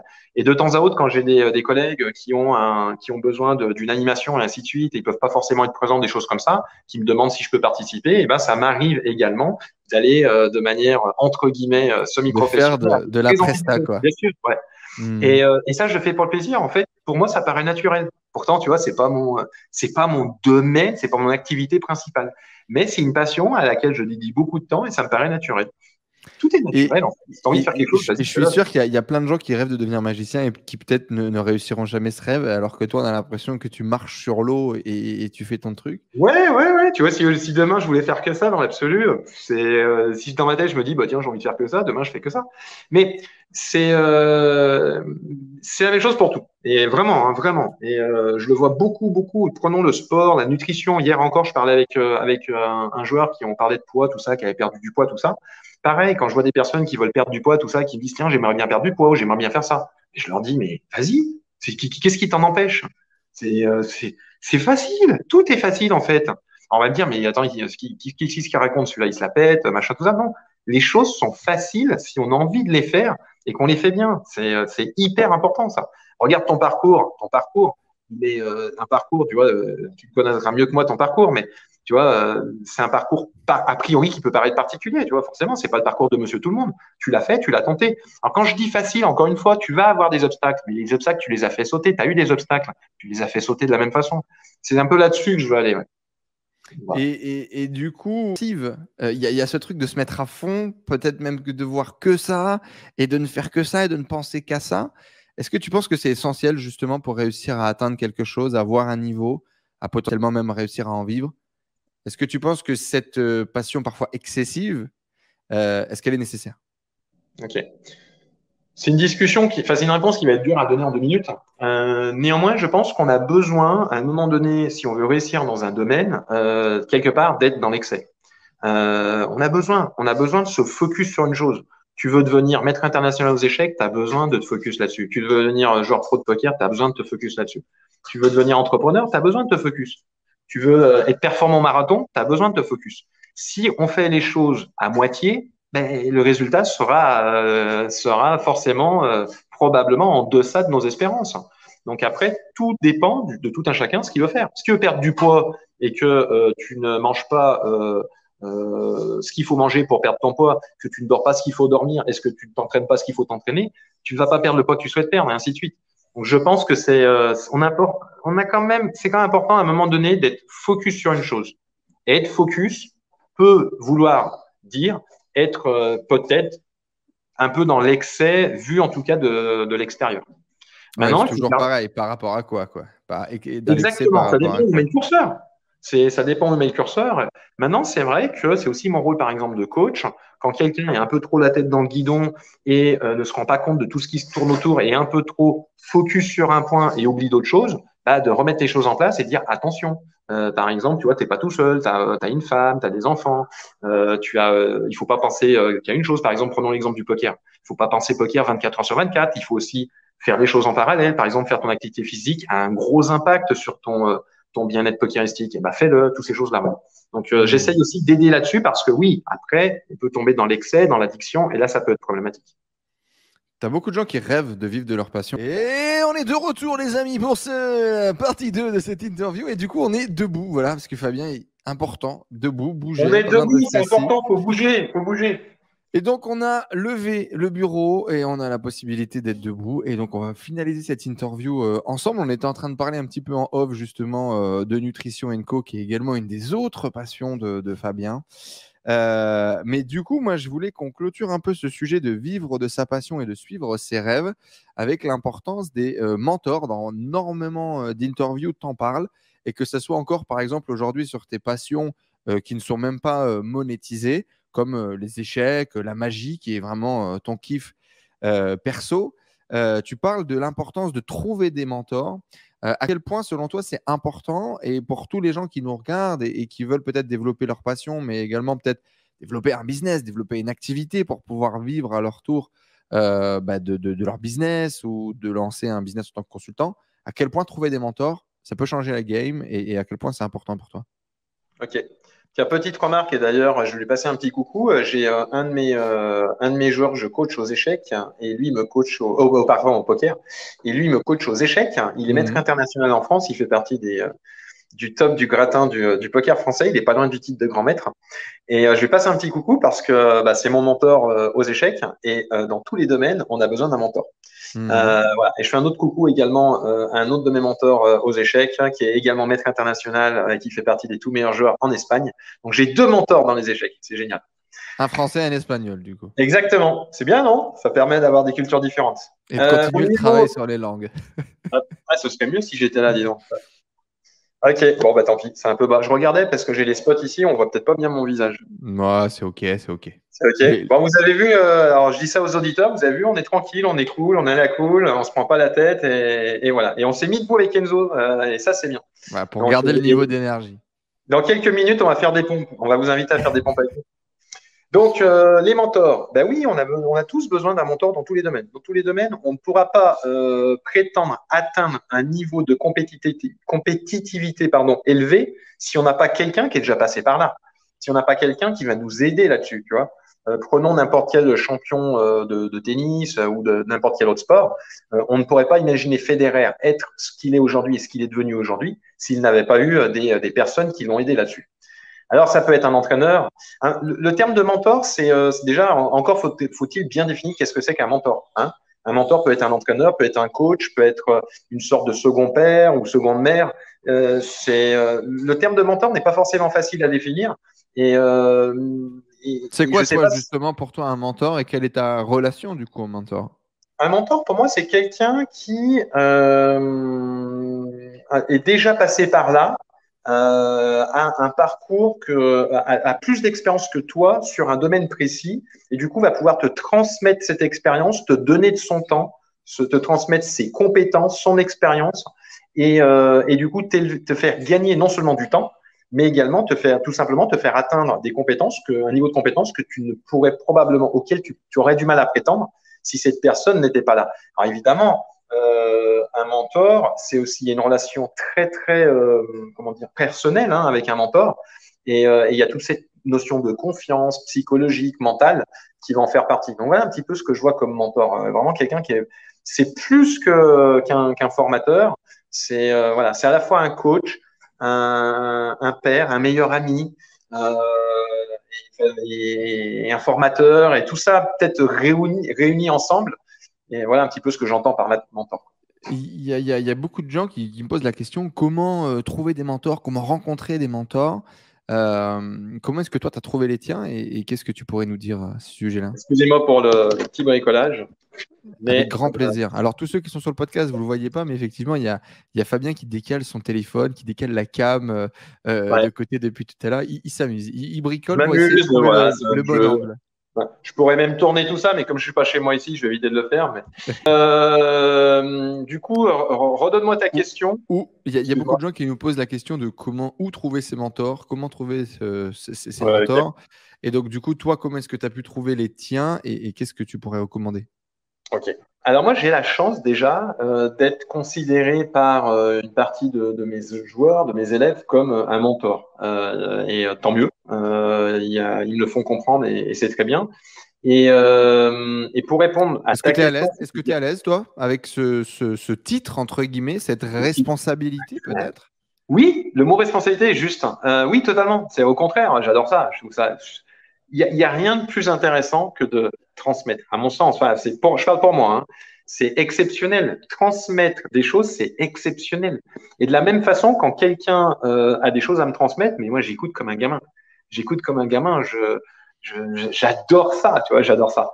Et, euh, et dans, j'ai eu la chance, dans tous mes domaines, par exemple, prenons la magie, j'ai eu la chance d'avoir un mentor qui est un magicien réputé en Espagne, qui a, qui est, euh, qui a participé à des concours, qui a été titré, même si euh, la notion de concours est toute relative et ça c'est pas forcément gage de qualité, mais voilà, qui, euh, qui m'a apporté énormément de choses. Il m'a apporté une vision qui a balayé toute ma vision que j'avais de la magie, de euh, tout ce que j'ai appris quand j'étais que, tout, en amont. C'est-à-dire que ça a été balayé. J'avais pas du tout la, la même vision que j'ai aujourd'hui. Aujourd'hui, j'ai une vision complètement différente, beaucoup plus qualitative. Et si, si je l'avais pas rencontré, bah, je pense que je n'aurais pas cette vision que j'ai aujourd'hui qui me paraît euh, très intéressante. Bah, c'est la même chose, donc je peux parler aux échecs. Où c'est que j'ai eu un mentor euh, en sport. Euh, j'ai eu la chance d'avoir euh, en nutrition, en nutrition. Euh, dès, euh, en étant étudiant, j'ai eu la chance d'avoir une sorte de mentor. J'ai rencontré un mec absolument génial euh, quand j'étais à la fac. Euh, en option sport, euh, j'avais euh, voilà, j'avais le, le, le prof de sport qui était extraordinaire, il était passionné de nutrition. Alors évidemment, ça a beaucoup évolué la nutrition depuis l'époque, mais il, il m'a déjà transmis beaucoup de choses et quelque part, il m'a il m'a donné envie d'aller plus loin là-dessus, il m'a donné envie de mieux comprendre la biomécanique du corps et, euh, et, et, et voilà, et ça fait partie des, des rencontres. Tu te souviens exactement comment tu as rencontré la personne, ce que tu as appris avec et qu'est-ce qui t'a apporté, tu vois. Mmh. Et euh, voilà. Vous savez que j'ai eu d'autres mentors, euh, je suis en train de réfléchir. Est-ce que, donc là, on voit qu'il y, y a parfois la vie qui, sur ton chemin, euh, crée des opportunités. Est-ce que tu as déjà cherché? Est-ce qu'il peut y avoir cette démarche de je cherche un mentor? Ou est-ce que, justement, pas? C'est pas cohérent dans l'ordre dans, dans, dans des choses, selon toi? Je pense que les deux sont justes. C'est-à-dire qu'il y a des euh, tu, les grands comptes vont faire euh, que. Et euh, c'est pour ça que c'est important de rencontrer du monde.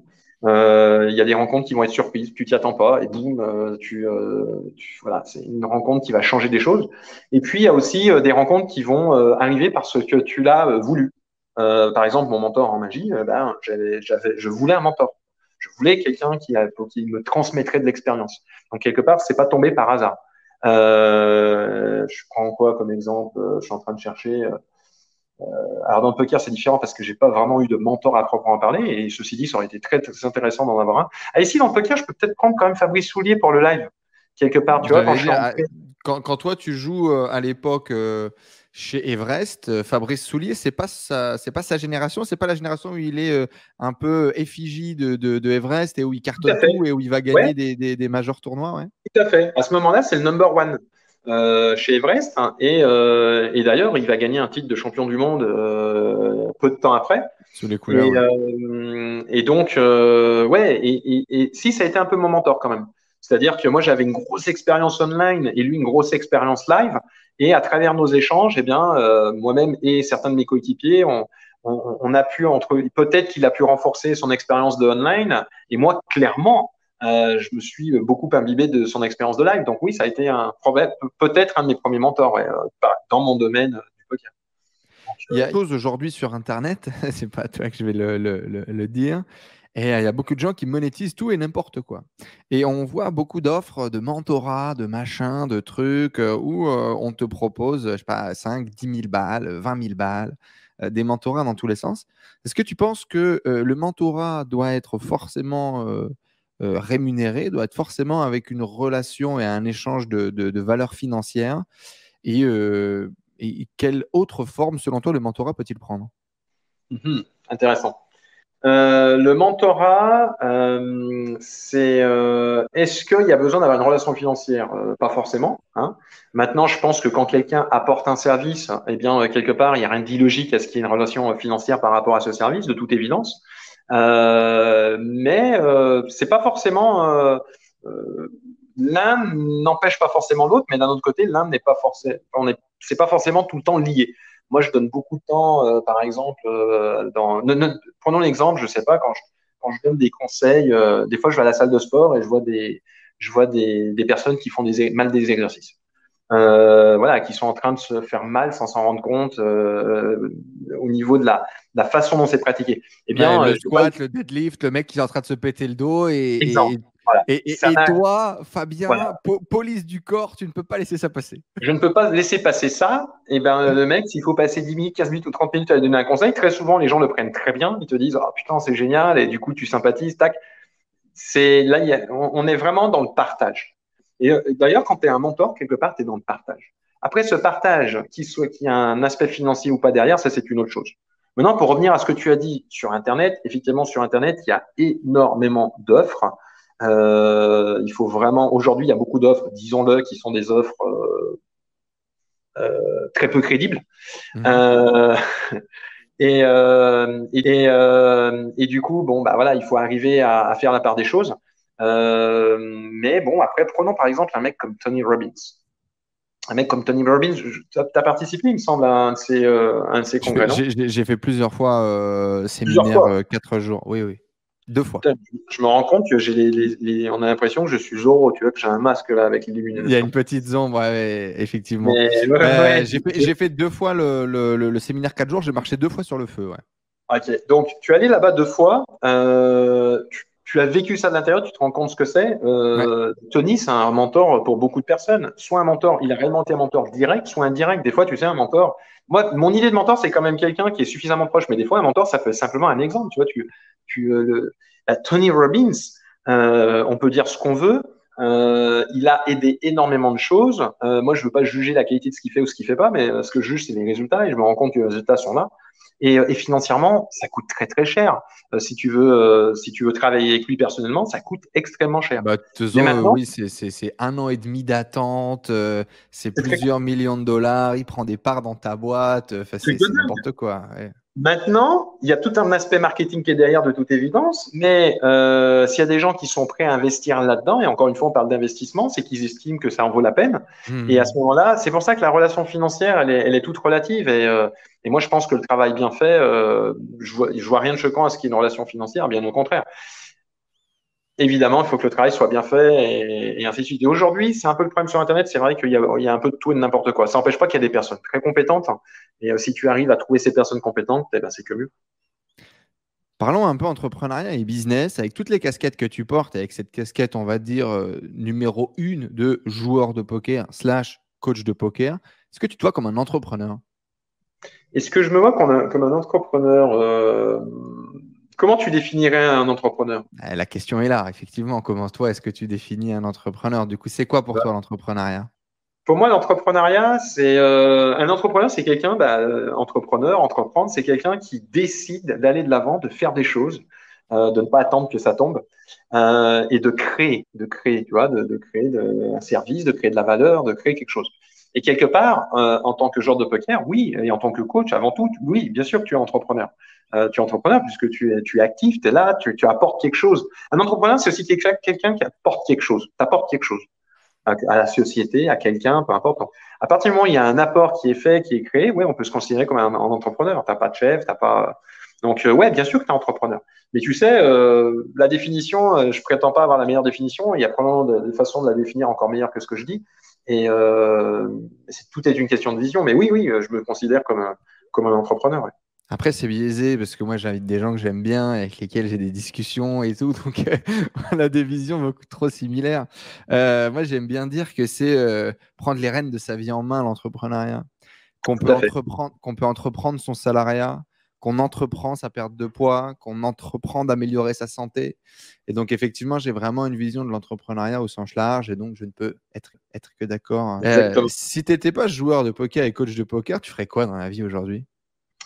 Euh, c'est une bonne question. Alors, euh, certains à ce type de questions répondent je ne sais pas, ou en tout cas, euh, je ne sais pas si je pourrais. La liste est tellement longue que. Une chose est sûre, c'est que je ne suis pas inquiet sur ce que je suis en train de faire. Je sais que je suis, quoi qu'il arrive, en train de faire quelque chose qui me passionne et que j'aime. Donc, je ne suis pas inquiet mmh. là-dessus. Donc, euh, je n'ai pas la réponse dans le sens où euh, voilà, c'est, la situation n'est pas présente, mais euh, elle sera peut-être présente dans cinq ans, dans dix ans, j'en sais rien, peut-être plus vite, peut-être moins vite. Mais euh, quoi qu'il arrive, je suis absolument pas inquiet là-dessus. Je sais que je suis en train de faire quelque chose qui me passionne et, euh, et dans lequel je cherche à être, euh, à être euh, efficace et apporter quelque chose. C'est vrai qu'aujourd'hui, depuis quelques années, comme tu le sais, euh, je suis énormément dans le, dans le partage. Alors c'est, euh, c'est, on entend souvent être dans le partage, la gratitude. Mais oui, je suis dans le partage et, et c'est quelque chose que j'ai toujours aimé. Et au final, je pense qu'il y a de fortes chances que si j'étais pas dans le, dans le poker, bah, ce serait dans un autre domaine, tout simplement. Donc voilà, je fais aussi des interventions. Et, et, et éducation, transmission, formation, développement de communauté. Ouais. Bah, d'ailleurs, comme ça. D'ailleurs, quelque part, c'est aussi quelque chose que je fais en dehors du poker. Hein, quand j'interviens en entreprise, je fais également des interventions en entreprise. Et donc, euh, du coup, bah, tu vois, je suis dans la transmission, la formation. Euh, euh, l'idée, c'est de rendre plus performant les personnes que tu as en face de toi sur un domaine. Et euh, donc voilà, donc quelque part, je, je suis déjà, j'ai déjà un pied euh, dans, euh, dans ce type de choses en dehors du poker. Et l'argent dans tout ça, alors combien gagne Fabien Perrault? Tout le monde se pose ouais. la question. Est-ce qu'on parle un peu d'argent ou pas? Et est-ce que c'est un sujet… Peut-être démarrons avec cette question de quelle est ta relation à l'argent aujourd'hui. Ouais. Tu nous as parlé déjà un petit peu tout à l'heure quand tu démarrais en tant que consultant que l'argent n'était pas euh, la motivation première, et cetera. Euh, après en avoir euh, gagné beaucoup, avoir vu aussi beaucoup de gens gagner beaucoup d'argent, euh, tu as accompagné aussi des joueurs de poker qui pour certains ont, ont gagné des montants qui te changent complètement la vie et tu as eu l'occasion de voir ça. Tu as dû aussi voir, tu as vu des gens s'exploser en vol après avoir gagné beaucoup d'argent, dépenser beaucoup d'argent, tu as vu des gens se déchirer, et cetera. C'est quoi ta relation à l'argent aujourd'hui? Écoute, euh, ma relation à l'argent, euh, elle est probablement, euh, elle pourrait surprendre. C'est-à-dire que tu vois, j'ai travaillé dans la finance, euh, j'ai, euh, j'ai toujours aimé les chiffres et ainsi de suite, mais par contre, euh, ce n'est pas du tout mon truc de… Euh, de, de faire des comptes. Euh, la comptabilité, c'est quelque chose que je déteste, par exemple. Okay. Euh, J'ai, euh, j'ai tendance à, tu vois, euh, j'ai des per- quand j'ai des, des personnes qui me donnent de l'argent pour X raisons, parce, soit parce que je leur ai prêté de l'argent, soit par rapport à un, à un service que j'ai effectué auprès d'eux, des choses comme ça. Je suis pas du style à courir après les personnes. Euh, voilà, c'est l'argent, c'est, je suis, tout, je suis, je suis relativement laxiste par rapport à ça. Quelque part, à la limite, euh, pff, c'est, c'est, c'est ni le motivateur de ma vie, euh, ni euh, voilà, on en a besoin de toute évidence. Euh, on en a besoin parce que pour faire des choses que tu aimes, il faut bien que tu puisses euh, entre guillemets te le permettre. Mais euh, ma relation à l'argent, elle est très euh, très très souple et ma femme d'ailleurs m'engueule par rapport à ça euh, des fois. C'est... Voilà, j'ai tendance à, à être à être pas assez strict peut-être par rapport à ça. Je suis beaucoup plus strict sur mon régime alimentaire ou sur mon sport que euh, que sur mon euh, que sur, sur la finances. Gestion financière quoi. C'est et, voilà. Et pourtant j'ai été. Est-ce dans, que dans c'est ce parce que tu en as gagné vite et beaucoup ou est-ce que c'est parce que par rapport j'ai, j'ai, j'ai euh, comment dire euh, je pense pas avoir gagné vite et beaucoup euh, tu vois j'ai par rapport à à plein d'autres euh, j'ai je suis un mec normal comme tout le monde tu vois après euh, moi je me plains de rien. Euh, Euh, j'ai, euh, j'ai, ce, j'ai ce que j'aime, euh, j'aime faire du vélo, j'ai mes, j'ai mes vélos, mais des beaux vélos, tout ça. Mais c'est euh, ouais, non, j'ai pas. Euh, c'est, c'est ni un sujet tabou, mais ni un sujet euh, qui m'intéresse tant que ça, tu vois. C'est d'ailleurs, si je suis encore dans le poker, c'est pas du tout le, le, l'argent qui me motive. Ou, ou quand je travaille avec des joueurs par rapport au coaching, ainsi de suite, pareil, c'est jamais la motivation principale. C'est euh, voilà. C'est alors je sais pas, si c'est une qualité ou un défaut. Mais en tout cas, je ne suis pas du tout euh, attaché, euh, attaché à ça. Quoi. Dans la performance, toi qui es un vrai compétiteur, euh, t'es, t'es... comment continuer à évoluer, à avancer dans un domaine euh, tu sais, c'est comme l'entrepreneuriat. Quand tu es un entrepreneur, euh, l'argent est une des variables. Mais quand tu es un entrepreneur, l'argent et ta capacité à générer et du chiffre d'affaires et du bénéfice avec ton business, c'est le premier facteur de définition, non pas… de ton succès ou de ta réussite personnelle, mais de ton projet, de ton idée, de ta boîte. Euh, et, et ça peut paraître capitaliste ce que tu veux, mais, mais c'est la réalité. C'est-à-dire, euh, ton business, s'il fait cent mille ou deux cent mille ou trois cent mille, bah, c'est qu'il a plus d'impact et, et, et donc ça marche mieux. Comment est-ce que toi, tu, tu fais pour continuer à être dans la performance et dans la compétition si l'argent n'est plus euh, finalement le, le, le moteur de croissance ou le moteur de performance ou le, l'indicateur de performance ? Alors, c'est une bonne remarque que, que tu fais. Eh bien, écoute, moi, je suis, euh, je suis entre guillemets, je fais partie de ces personnes, et je pense que tu, euh, tu fais également partie, a priori, de cette catégorie, qui cherche en permanence, euh, tu vois, tu te lèves le matin, tu te couches le soir, dans la journée, il faut que tu aies appris quelque chose. Il mmh. faut que, t'as besoin, j'ai toujours besoin, en fait, de, de quête, de, de progression et d'apprentissage. Et, euh, et, et quelque part, dans le poker, c'est la même chose. Dans le poker, euh, ça pourrait surprendre, mais aujourd'hui, je continue à acquérir en permanence des compétences. Ça, euh, sur ces dernières années, j'ai énormément travaillé sur les compétences mentales. Euh, et donc, je continue à acquérir des compétences et je continue à transmettre des compétences, que ce soit mentale, technique, organisationnelle ou peu importe. Et finalement, moi, ma réussite, euh, je la mesure pas au chiffre d'affaires. Euh, je compare pas forcément mon chiffre d'affaires d'une période, euh, d'une période à une autre ou d'une année à une autre. Je la mesure avant tout sur cette acquisition de compétences. Qu'est-ce que j'ai encore euh, acquis en compétences? Qu'est-ce que je peux encore acquérir, ainsi de suite. Et sur cette transmission de compétences, qu'est-ce que j'ai transmis? Qu'est-ce que je peux continuer à transmettre?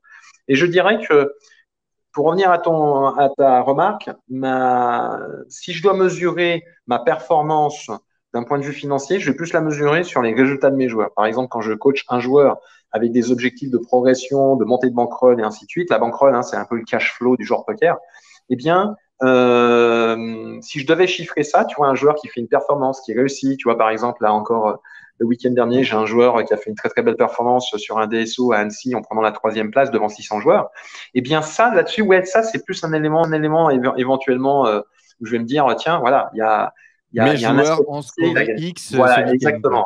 Ouais. Mmh. J'ai la chance d'avoir des joueurs qui font des bons résultats euh, et euh, qui ont une rentabilité très intéressante pour la très, très grosse majorité d'entre eux, grâce au travail qu'ils font, grâce au travail qu'on fait ensemble. Et là, oui, quelque part, on peut mesurer la performance aussi par là-dessus. Mais au fond de moi, ce qui m'intéresse, moi, c'est avant tout voilà, acquérir des compétences, transmettre des compétences. Et, et, et, et l'argent… C'est au final, voilà. Et d'ailleurs, l'argent, c'est problématique dans le sens où je me dis qu'on a, il y a des personnes qui malheureusement euh, ont des situations difficiles parce qu'ils manquent justement par rapport à ça. Et mon but n'est pas moi d'acquérir euh, au maximum et me dire non. Au contraire, je préfère en, en, entre guillemets en laisser un petit peu aux autres, comme on dirait. Okay. Intéressant. Donc, voilà. Coaching et développement personnel. Quand est-ce que c'est arrivé dans ta vie et, et, et par quelle porte c'est arrivé dans ta vie?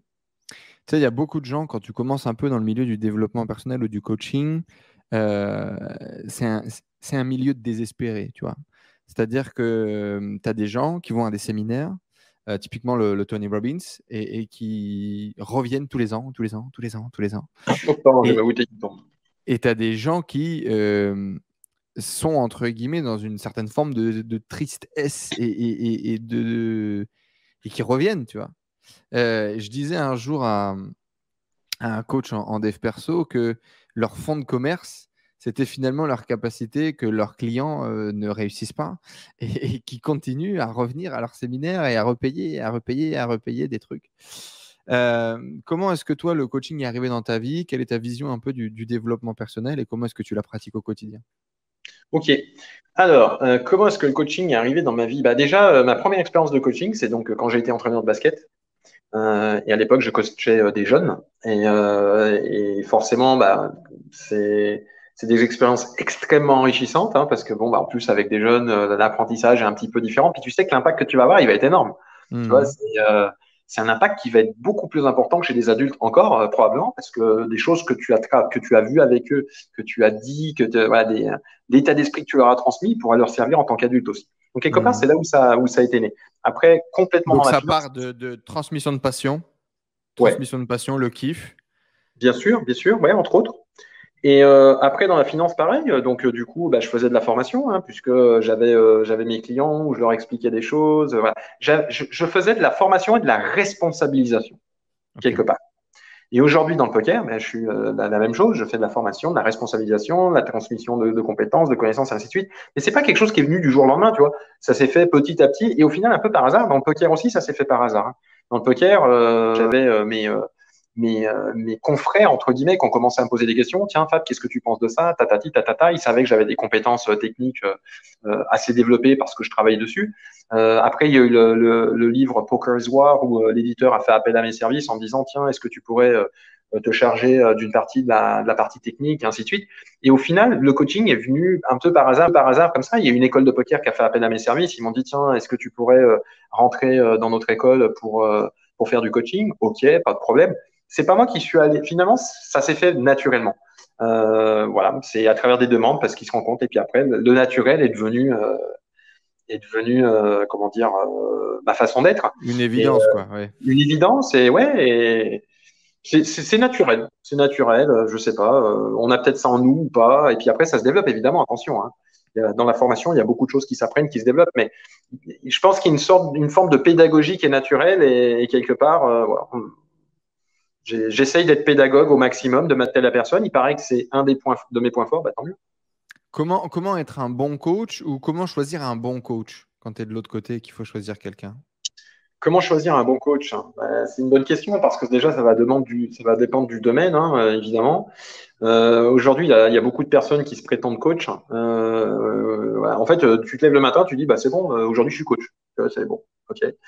Euh, et euh, sur quoi ça repose et ainsi de suite, tu vois. Et, euh, Et du coup, pour celui qui cherche un coach dans un domaine, prenons par exemple, le, tu parlais, on parlait du poker, mais ça peut être dans d'autres domaines, mais ben, c'est, il faut arriver à, à, à trouver le bon coach, c'est pas forcément facile.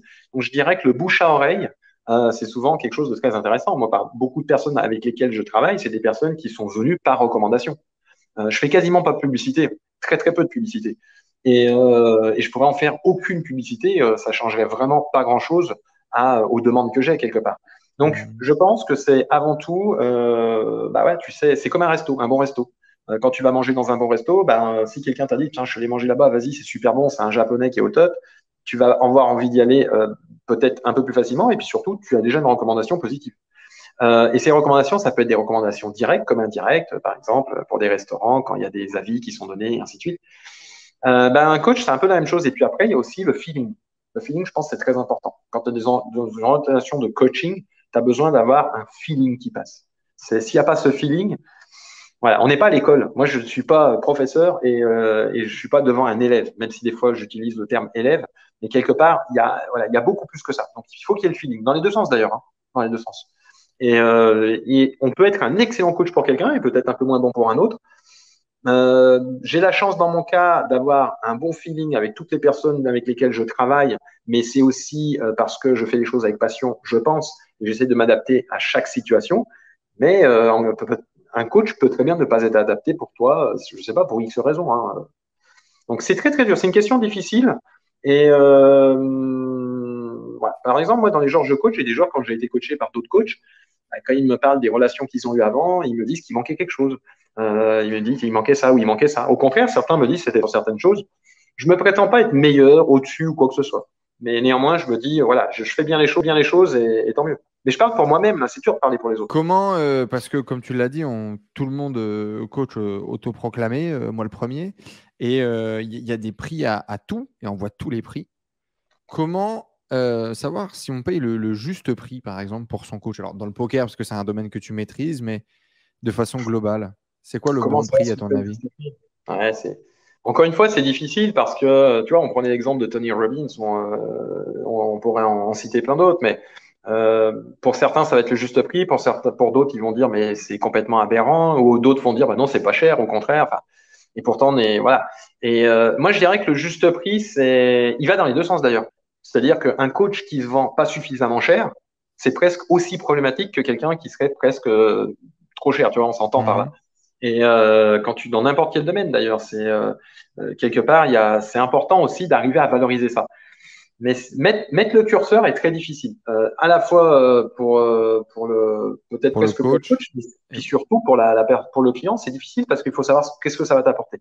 Moi, je pars du principe que à partir du moment où euh, tu euh, décides de faire appel à un, un coach ou à un formateur ou à un mentor, un accompagnateur, peu importe comment euh, on va le définir et ce qu'il va faire avec toi, euh, je pense que déjà il y a une démarche proactive intéressante, il y a une démarche positive. Tu vas fort probablement tirer quelque chose parce que déjà à partir du moment où tu fais la démarche, ça veut dire que tu es tu es attentif euh, à la situation et que tu cherches à en tirer quelque chose. Et l'aspect financier finalement, oui, c'est un point un, un, qui peut être important, mais à mon sens, c'est loin d'être le plus important. tant que tu tires quelque chose d'une situation et que tu t'enrichis humainement, personnellement ou en termes de compétences, quelque part, ton investissement, il peut être que bon, quoi, si c'est bien fait. Ah, ouais, si, si la, la promesse est tenue, euh, c'est bien. Si la promesse est tenue, évidemment. Mmh. Et euh, maintenant, je ne peux pas parler pour ceux qui ne tiennent pas les promesses. Bon, dans tous les cas, on mettra un lien euh, vers le, le business de coaching de, de, de Fabien juste en dessous. Euh, et si bien évidemment vous souhaitez du, du coaching euh, poker, euh, mais également euh, tout ce qui est euh, coaching euh, mental, gestion des émotions et euh, peut-être euh, pour vous cadrer en tant qu'entrepreneur un peu paumé, je pense que ça peut être très très bien parce que justement, quelqu'un qui va être en dehors de votre milieu business et qui va savoir vous accompagner sur la nutrition, sur le sport, sur la gestion des émotions. Je pense que Fabien pourrait faire un excellent taf à ce niveau-là. On vous mettra un petit pack, un truc, un machin pour que vous puissiez bosser avec lui. C'est quoi ta vision du développement personnel, Fab? Parce que je suis assez persuadé que tu en faisais sans mettre le mot, sans mettre le gros mot de développement personnel derrière. Euh, aujourd'hui, c'est hyper new age. Tout le monde parle de dev perso. C'est devenu le truc un peu à la mode. Euh, tout le monde a une définition un peu différente du truc. C'est quoi, toi, ta vision du, du développement euh, personnel et à quel point c'est important? Ok. Euh, alors, pour répondre à cette question, déjà une petite remarque. Hein. Tu me parlais des, euh, qui me revient en tête, tu me parlais des mentors euh, que j'ai eus. Mmh. Euh, j'ai eu la chance, j'ai eu la chance de, et je l'ai toujours d'ailleurs, de, de coacher euh, un joueur euh, qui est situé en Nouvelle-Calédonie euh, et qui est, euh, qui est euh, entre guillemets, coach en développement personnel. Okay. Depuis, avec, avec une très bonne expérience, ça fait plus de vingt ans qu'il fait ça, euh, il me corrigera si je me trompe. Et, euh, et du coup, euh, quelque part, tu vois, je viens d'y penser, mais quelque part, il a été aussi un mentor pour moi par, là-dessus. Moi, je l'ai coaché au niveau du poker, d'un point de vue technique avant tout. Il m'a apporté beaucoup de choses, justement en termes de développement personnel, sur l'aspect, sur l'aspect mental, sur la confiance, sur les, les, les croyances limitantes, sur, sur, sur, sur toutes ces choses-là. Euh, et puis derrière, j'ai eu la chance, donc euh, bah, c'est un de mes élèves depuis euh, X années maintenant, et euh, j'ai eu la chance d'aller en Nouvelle-Calédonie grâce à lui. Je suis allé donner un stage à des confrères euh, là-bas. Et euh, j'en ai un autre qui est en Belgique, euh, voilà, et j'en ai une autre qui est en France. Donc, en fait, j'ai trois de mes élèves qui sont dans le développement personnel. Donc, tu vois, ta question me touche par rapport à ça. Et moi, j'ai beaucoup appris à leur contact. Néanmoins, comme tu le dis, euh, je fais, je fais du développement personnel depuis bien plus longtemps que ce que je pense, sans forcément mettre des mots dessus, et je m'en rendais pas forcément compte. D'ailleurs, c'est eux qui m'ont ouvert les yeux, les yeux par rapport à ça. Mmh. Et, euh, Et qu'est-ce que c'est pour moi que le développement personnel? Ah, c'est très très dur de dé- définir ça. Euh, moi, je dirais que globalement, euh, on a tous des qualités. On a tous des, euh, des qualités intrinsèques. Beaucoup de personnes ont du mal à, à, à voir leurs qualités, à comprendre leurs qualités, voir jusqu'à quel point ils peuvent les développer. Ouais. Et, euh, et quelque part, euh, alors je parle de qualité, on a tous au niveau émotionnel aussi. Hein, quand on parle de développement personnel, il y a énormément, c'est énormément lié aux émotions. Et, euh, et on, on, en fait, le, le développement personnel, quelque part, c'est se, mieux se comprendre, mieux se comprendre soi-même. Qui suis-je? Qu'est-ce que j'ai envie? Qu'est-ce que je fais? Quelles sont mes qualités? euh, Quels sont aussi mes, mes, mes, mes obstacles, euh, mes, mes barrières internes que je me mets? euh, Sur quoi dois-je travailler? Est-ce que émotionnellement, j'ai, euh, j'ai des points à travailler? Alors, ma réponse, euh, elle est simple. Hein. Oui, on a tous des points à travailler, de toute évidence. Euh, qu'est-ce que je dois travailler? Quelles sont mes forces, mes faiblesses, euh, internes, externes? euh, Voilà. Qu'est-ce que, qu'est-ce que j'aime, qu'est-ce que j'ai envie de faire, où suis-je, voilà. Il y a plein de gens qui se posent beaucoup de questions, mais qui n'ont pas forcément les réponses. Et il y a beaucoup de gens qui se posent pas de questions, mais ce serait intéressant qu'ils se posent certaines questions, tu vois, parce que mmh. si tu fonces tout droit la tête dans le mur, mais sans, sans vraiment ouvrir les yeux et savoir ce qu'il y a autour, bah, le mur, tu vas te le prendre, tu vois. Et euh, je prends souvent l'exemple, tu vois, enfin c'est un exemple parmi d'autres, mais du mec qui veut aller courir un marathon et puis le jour de la course, pouf, il part à l'envers, tu vois, tout le monde part dans le bon sens, il part dans le sens euh, inverse. Peu importe la motivation qu'il peut avoir, peu importe tout ce qu'il a fait, euh, s'il n'a pas ouvert les yeux pour dans la, la bonne, prendre la bonne direction, c'est problématique. Donc, le développement personnel, c'est justement euh, c'est tout ça. Et quand tu fais du développement personnel pour les autres, ben, c'est justement arriver à créer une symbiose là-dessus. Et euh, quand je, moi, dans ce que je fais, tu vois, mine de rien, on travaille organisation, sommeil, on travaille alimentation, sport, on travaille mental, on travaille euh, technique, euh, évidemment, pour euh, quand je fais du poker, ainsi de suite. Mais rien que tout ça, c'est déjà mais hyper important et ça fait partie justement de ce développement personnel. J'ai Bien un sûr. projet euh, cré- concret ou pas concret, au-, au contraire. Et des exemples, j'en ai des tonnes. Par exemple, j'ai une de mes joueuses, je peux vous donner un exemple, euh, qui est venue me voir pour du poker. Donc, je l'ai coachée pour du poker. Et, euh, et en fait, c'est, c'est, c'est une des meilleures récompenses qu'elle ait pu me faire. Mais euh, c'est une joueuse à la base qui est relativement timide, très introvertie. Et donc, ça se ressent dans son poker. Donc, forcément, donc forcément bah, il a fallu travailler là-dessus. Mais dans la vie de tous les jours, elle est comme elle est dans son poker, très Bien introvertie, sûr. timide, elle n'ose pas trop parler avec les joueurs et ainsi de suite. Et euh, aujourd'hui, aujourd'hui, elle, elle travaille comme consultante immobilier. Donc, elle est dans l'immobilier, donc elle est en contact de la clientèle. Eh bien, elle m'a dit, Fab, si je ne t'avais pas connu pour travailler avec toi dans mon poker, je ne ferais pas le boulot que je fais aujourd'hui. Elle est très ouais, contente okay. de ce qu'elle fait.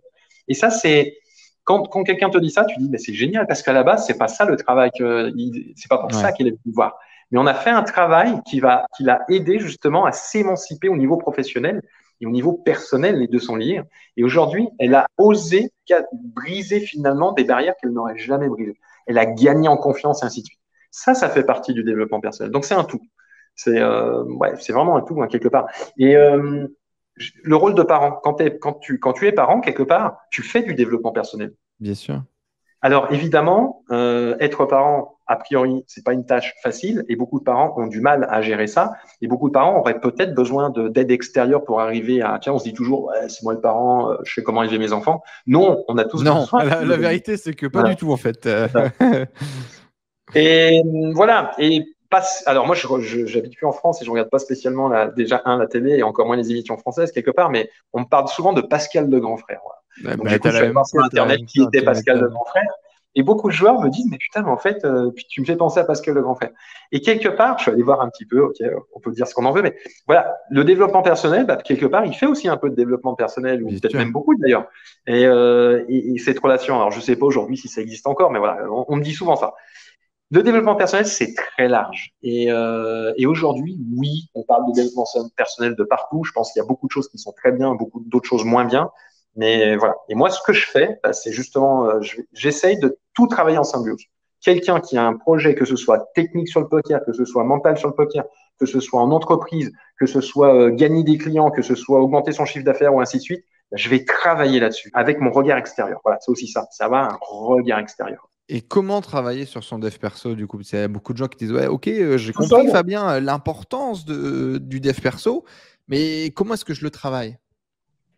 Comment est-ce que je deviens la, be- la meilleure version de moi-même? C'est un peu ça, ouais. Ah, c'est un peu ça.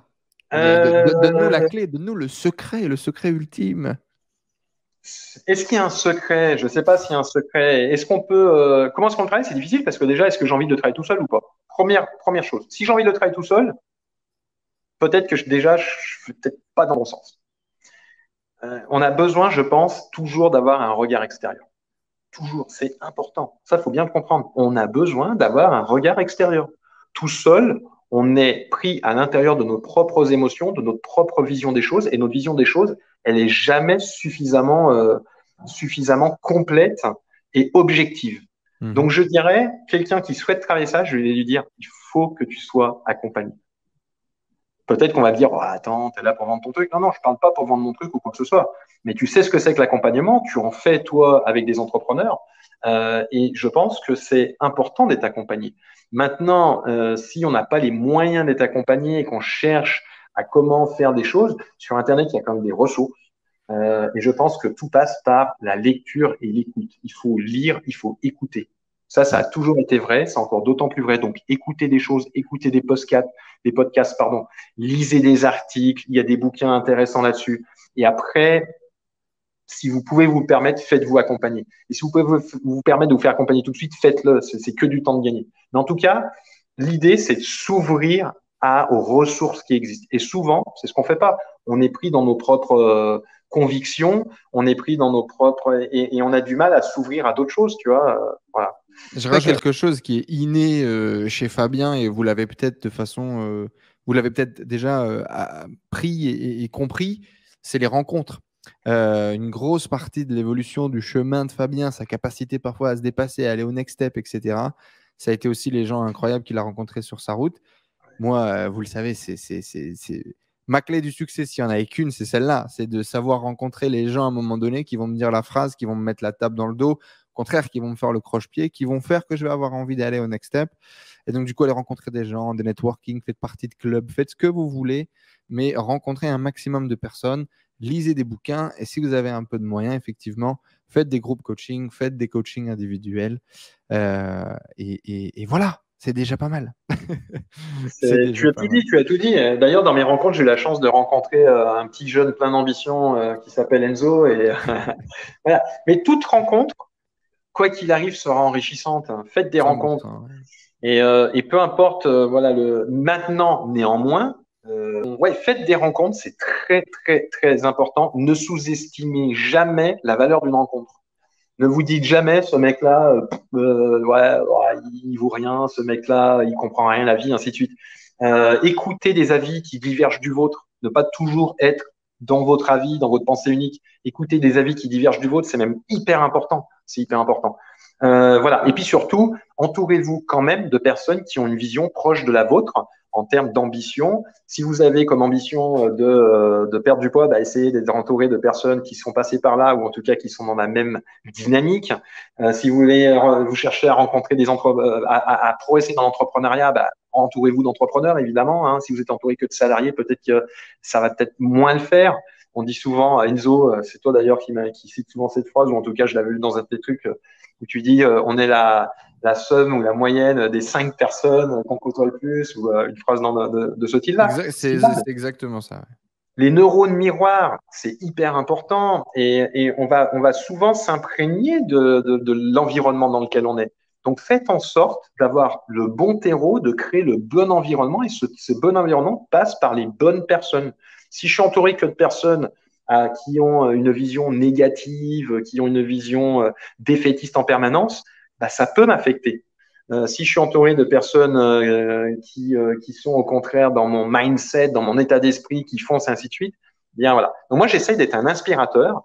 Donc, euh, tant mieux, ça fonctionne. Mais euh, je suis aussi inspiré par les autres. Et toi, Enzo, ou d'autres personnes, euh, avec plus ou moins d'expérience, peu importe, hein, quelque part, vous êtes des inspirateurs. Et c'est vachement important de, de, de, de, de soucier de ça et de réfléchir à ça. Un dernier conseil pour parler euh, coaching. Après, on parlera un peu rapidement, petite question philosophie pour clôturer cette interview. Euh, c'est quoi, du coup, tes meilleurs conseils pour… Euh, on n'en a pas parlé beaucoup, euh, mais c'est un sujet euh, qui, qui, qui est central dans toutes tes interventions. Euh, et vous l'avez compris, parce que si on fait un peu un shake entre coaching physique, sportif, mental, machin, c'est la santé mentale. Euh, et tu en as parlé notamment de, depuis le, le, le Covid, depuis ce qu'on a vécu, d'être isolé, machin, d'avoir perdu une partie de nos libertés pour beaucoup de gens sur beaucoup de, de situations. Comment garder une santé mentale toujours au top pour pouvoir continuer de performer? Moi, c'est plutôt dans cette direction-là. Euh, c'est quoi un peu tes conseils pour avoir une santé mentale euh, qui déchire? Ok. Qu'est-ce que tu t'exprimes bien, Enzo? Qu'est-ce que tu t'exprimes bien? Bah, faut, faut Il faut que je m'inspire de toi là-dessus. Alors, euh, au niveau de… Ouais, je bouge, hein. bougez, bougez. Bien sûr. N'hésitez pas, faites des exercices, dansez, faites ce que vous voulez, c'est important. Gardez du mouvement. Donc, effectivement, tu as raison, Enzo, il y a énormément à l'heure actuelle, hein, dans la situation dans laquelle on est, depuis dix-huit mois ou même vingt mois maintenant, d'informations très anxiogènes. Euh, il y a énormément de personnes qui sont touchées émotionnellement euh, et euh, qui ont… Alors, on ne va pas rentrer dans les, dans les cerveaux, néocortex, système limbique, tout ça, mais euh, cerveau reptilien, tatati, tatata, mais lisez là-dessus, c'est très intéressant. Et on va se rendre compte que depuis vingt mois, on est extrêmement touché émotionnellement et on a tendance à trop, à trop réagir par rapport à, euh, à notre système limbique et peut-être on n'utilise peut-être pas assez notre neocortex. Et, euh, grosso, et modo, on est, grosso modo, on est des animaux, quoi. C'est-à-dire qu'il y a un signal, ah, on est en réaction permanente, quoi. Exactement, on est en réaction permanente par rapport à ça. Et ça, c'est extrêmement délétère. C'est extrêmement délétère et euh, vraiment arriver à prendre du recul par rapport à ça. Et malheureusement, aujourd'hui, euh, c'est vrai que la plupart des sources d'informations qu'on va avoir à la télé, sur Internet, et ainsi de suite, mais beaucoup à la télé ou dans les journaux, euh, posent problème. Euh, je, voilà, je ne veux pas trop rentrer dans les détails, mais… Euh, quand mais, mais éteignez avec... votre télé, éteignez votre télé, quoi. Éteignez votre télé, ça a quasiment toujours été un des meilleurs conseils qu'on puisse donner. Et à l'époque, quand j'étais étudiant, c'était déjà… Euh, tiens, on parle de mentor, tiens, je vais te donner un exemple. Quand j'étais étudiant, en première année de fac, j'ai eu un… Putain, mais ça m'embête vraiment. J'ai vraiment l'impression d'avoir un masque comme ça. On ne voit pas. Euh... Ça va bien. Il est en pleine santé, les amis. Regardez. Euh, ouais. Il, il a l'impression d'avoir des poches, d'être fatigué. Euh... J'ai eu en première année de fac un prof d'économie qui s'appelait, euh, qui, bon, je ne vais pas forcément le, le citer parce qu'il y en a peut-être qui vont aller le rechercher, le retrouver, mais en tout cas, euh, qui était euh, différent des autres. C'est-à-dire que lui, euh, en gros, euh, sa philosophie, c'est je suis, je suis pas ici pour vous enseigner des choses, je suis ici pour vous faire euh, grandir en, euh, au niveau de votre capacité à acquérir des, des connaissances. En gros, pour résumer. Et le mec, en fait, il était, mais il avait vraiment des discours qui n'étaient pas les discours de quelqu'un qui travaille dans l'éducation nationale. Tu vois, il y avait des mmh. discours qui voulaient nous révolter, vous dire, mais arrêtez d'être des, euh, arrêtez de, de suivre un moule, révoltez-vous, tu vois, bougez et ainsi de suite. Et moi, à l'époque, ce que j'étudiais, euh, la plupart des, dans ce cursus, la plupart euh, ont terminé dans l'administration, tu vois. Très droit. Et, ouais. euh, comment? Très droit, j'imagine. Très droit. D'ailleurs, euh, il y avait, euh, il y avait beaucoup de droits justement euh, dans, dans ce que j'étudiais, et, euh, et euh, donc c'était très droit. Il, là, beaucoup de gens sont formatés pour travailler dans l'administration. Et en fait, lui, ce qu'il nous disait, c'est euh, sortez de ce moule, sortez de ce formatage. Ok ? Et on parlait des mentors. Bah lui, ça a été un, un des mentors quelque part, parce que même aujourd'hui, X années plus tard, eh bien, souvent, son image et certains de ses discours me reviennent en tête. Mmh. Et je me dis, regarde là, ce mec-là, il disait des trucs, tu vois, euh, qui m'ont servi aujourd'hui. Parce que je suis sorti justement de ces sentiers battus. Et à l'époque, une des choses qu'il disait, c'est ne regardez pas la télé. Donc, je vous le dis, ne regardez pas la télé. Arrêtez de regarder la télé. Mmh. Euh, arrêtez, les informations sont anxiogènes. Euh, arrêtez de regarder des séries. Faites-vous plaisir un petit peu, mais ne passez pas votre temps à regarder des séries. Faites des choses qui vont vous aider au niveau de votre développement personnel. Si vous avez envie de suivre les marches d'Enzo ou de suivre les, les marches de, de personnes qui, qui, qui, qui ont fait des choses, qui ont avancé et qui vont encore continuer à avancer, c'est pas en étant assis devant votre divan, votre, votre sofa. On parle de sofa. C'est important, ça. Euh, toutes ces informations que vous allez voir, c'est ce qu'on on, on va vous formater. Et ne cherchez pas à être formaté. Parce que voilà, c'est pas un discours extrémiste que je veux donner, attention. Hein. Mais... mais un peu quand même, en tout cas, faire mieux vos télés, euh, moi ça paraît évident. Tu as le droit d'être un peu extrémiste dans tous les cas euh, sur cette chaîne, euh, parce que dans tous les cas, on l'a dit tout à l'heure, il n'y a pas de grands résultats à un moment donné sans excès, et ça fait aussi un, un peu partie du, du chemin.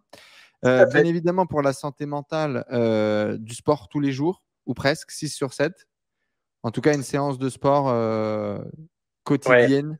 Ouais. Mmh. Alors. Euh, c'est vrai que j'ai toujours fait du sport, j'ai toujours aimé le sport et euh, j'ai eu la, j'ai eu la chance, encore une fois je parle de chance, mais euh, oui, j'ai, j'ai eu la chance, euh, on peut utiliser le mot qu'on veut, mais euh, très jeune de me dire euh, j'ai pas envie de fumer, euh, j'ai pas envie de faire des trucs qui sont pas bons pour ma santé, ainsi de suite. Je ne juge pas les fumeurs, chacun fait ce qu'il veut. Évidemment, c'est pas ma philosophie. Et, euh, et du coup, euh, voilà, j'ai, euh, j'ai eu la chance euh, à travers mes activités sportives quand j'étais jeune et notamment le basket, j'aimais bien, c'était mon sport principal comme j'ai dit, mais j'en faisais d'autres, euh, de toujours avoir un rythme de vie relativement sain. J'ai bu très peu d'alcool, j'en ai bu comme tout le monde et je peux en boire comme tout le monde, mais je bois très peu. Euh, et euh, ça n'empêche pas de, si vous voulez boire de l'alcool, faites-vous plaisir ou quoi que ce soit, mais euh, j'ai un rythme de vie sain, j'ai toujours…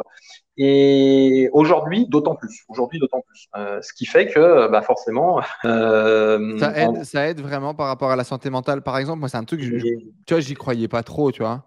Quand tu vois, quand tu vois les mecs, ils, ils gagnent des tonnes, euh, ils, ils gèrent des trucs hyper compliqués, des grosses boîtes, machin.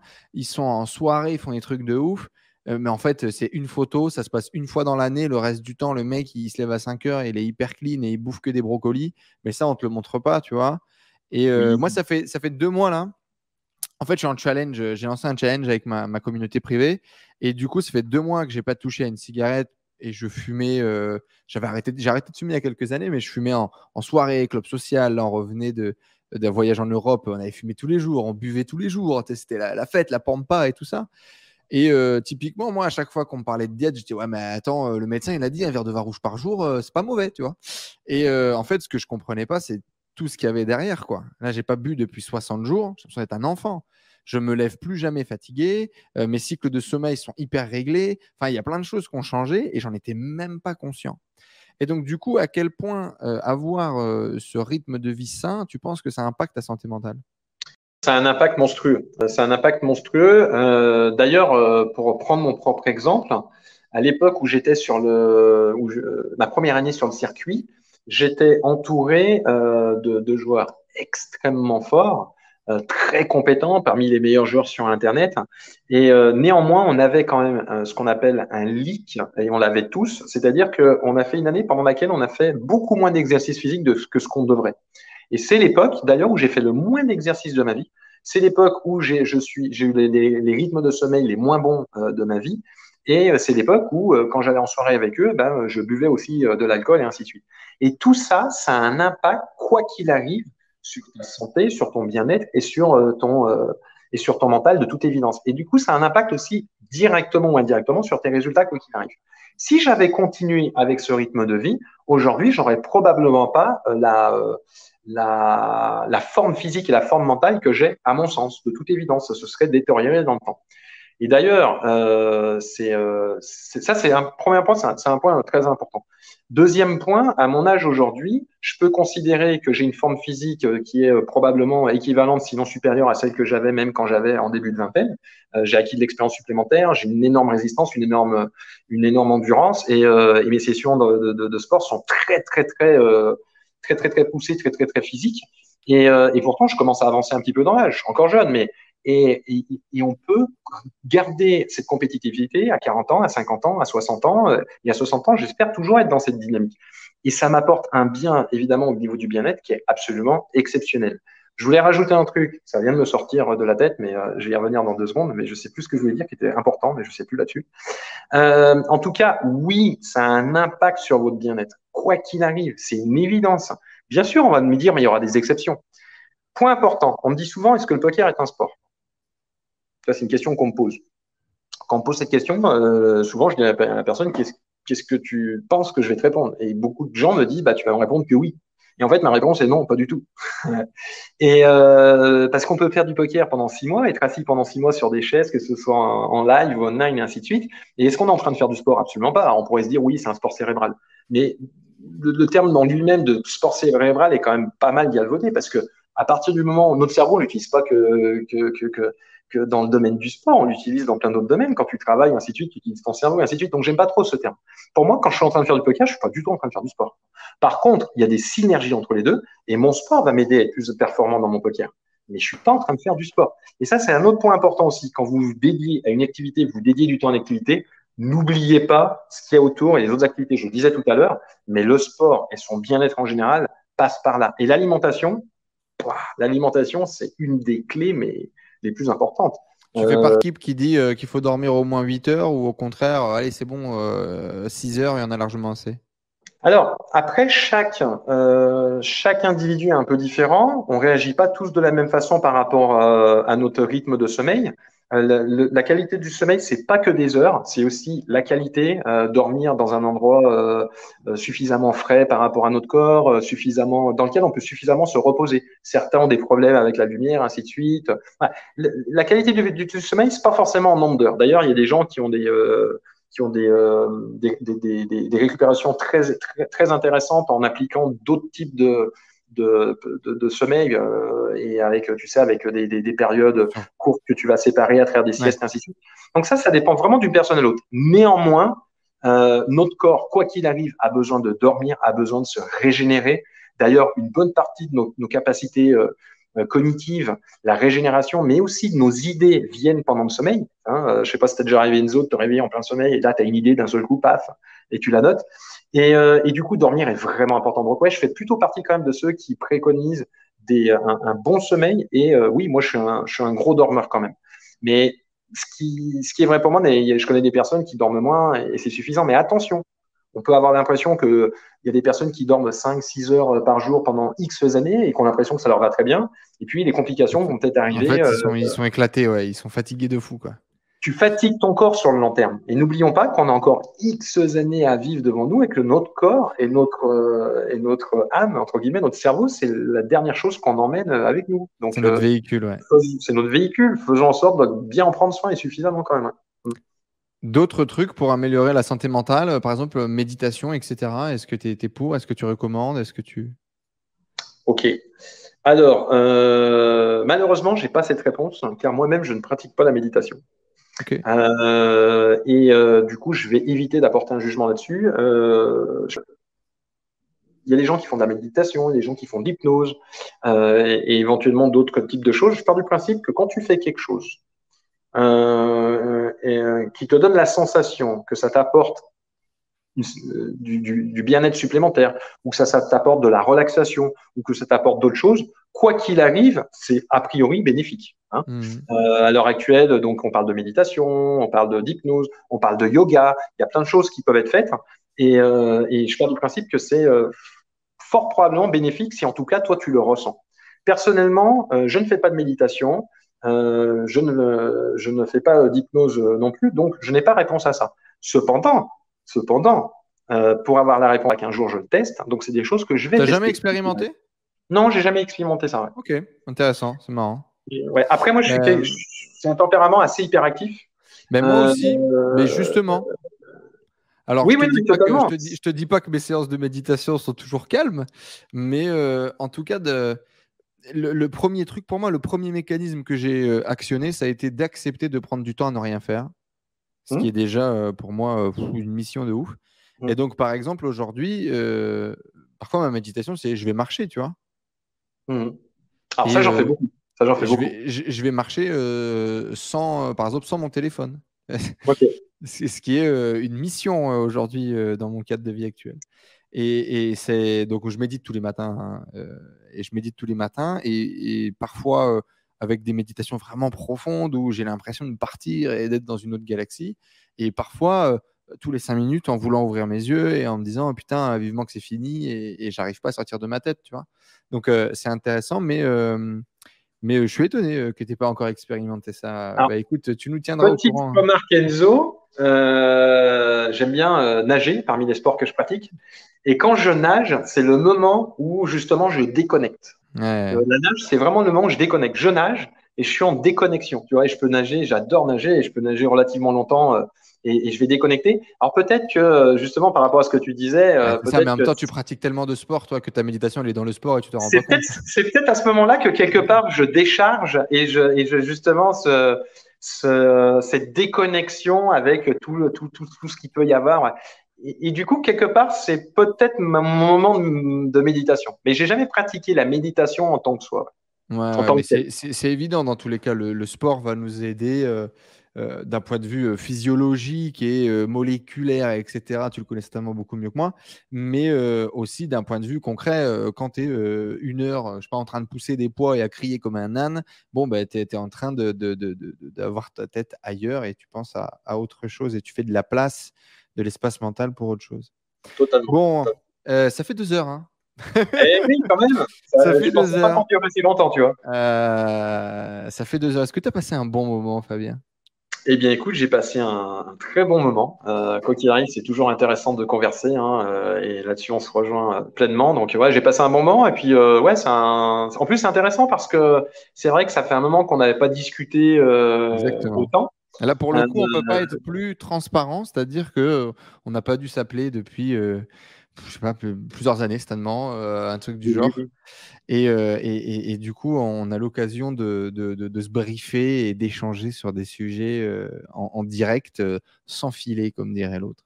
Ah, mais complètement, ouais. Donc, euh, ouais, forcément, j'ai passé un très bon moment, bien sûr. Et puis, euh, voilà, donc de, de t'écouter, et puis bon, bah, m'exprimer aussi. Je préfère Fab... écouter qu'exprimer moi-même à la limite. Fab, est-ce que, après le one time, après euh, douze ans dans le milieu du poker, après. Euh... ton parcours, tes résultats. Alors, euh, le one time, tu veux peut-être l'expliquer parce que j'imagine bah, que… Le, le, le, ouais, le, le one time, quand on est joueur de poker en tournoi, euh, la majorité des joueurs euh, essayent de, de pouvoir se payer des tournois les plus en plus prestigieux avec l'espérance un jour de battre dix mille personnes, cinq mille personnes et de gagner un tournoi majeur avec un chèque qui va changer leur vie. Fab a pris une direction différente, vous l'avez compris, il est mathématique, il a lui développé ce qu'on appelle la bankroll, donc en gros son capital en cash game, euh, qui est un des moves euh, que Yo Viral, que vous avez déjà vu sur cette chaîne, euh, fait, fait, la, fait la promo, parce que c'est comme ça aussi qu'il s'est construit. C'est-à-dire, euh, tu as beaucoup plus de variance mathématique dans le, dans le tournoi, tu en as beaucoup moins dans le cash game. Et si tu es régulier et que tu arrives à, à transformer euh, ton cerveau en robot au cash game, peut-être que tu gagneras de l'argent. Et euh, Fab, vous l'avez compris, à Pétence des maths, à mon avis, s'est construit là-dessus sur le, sur le cash.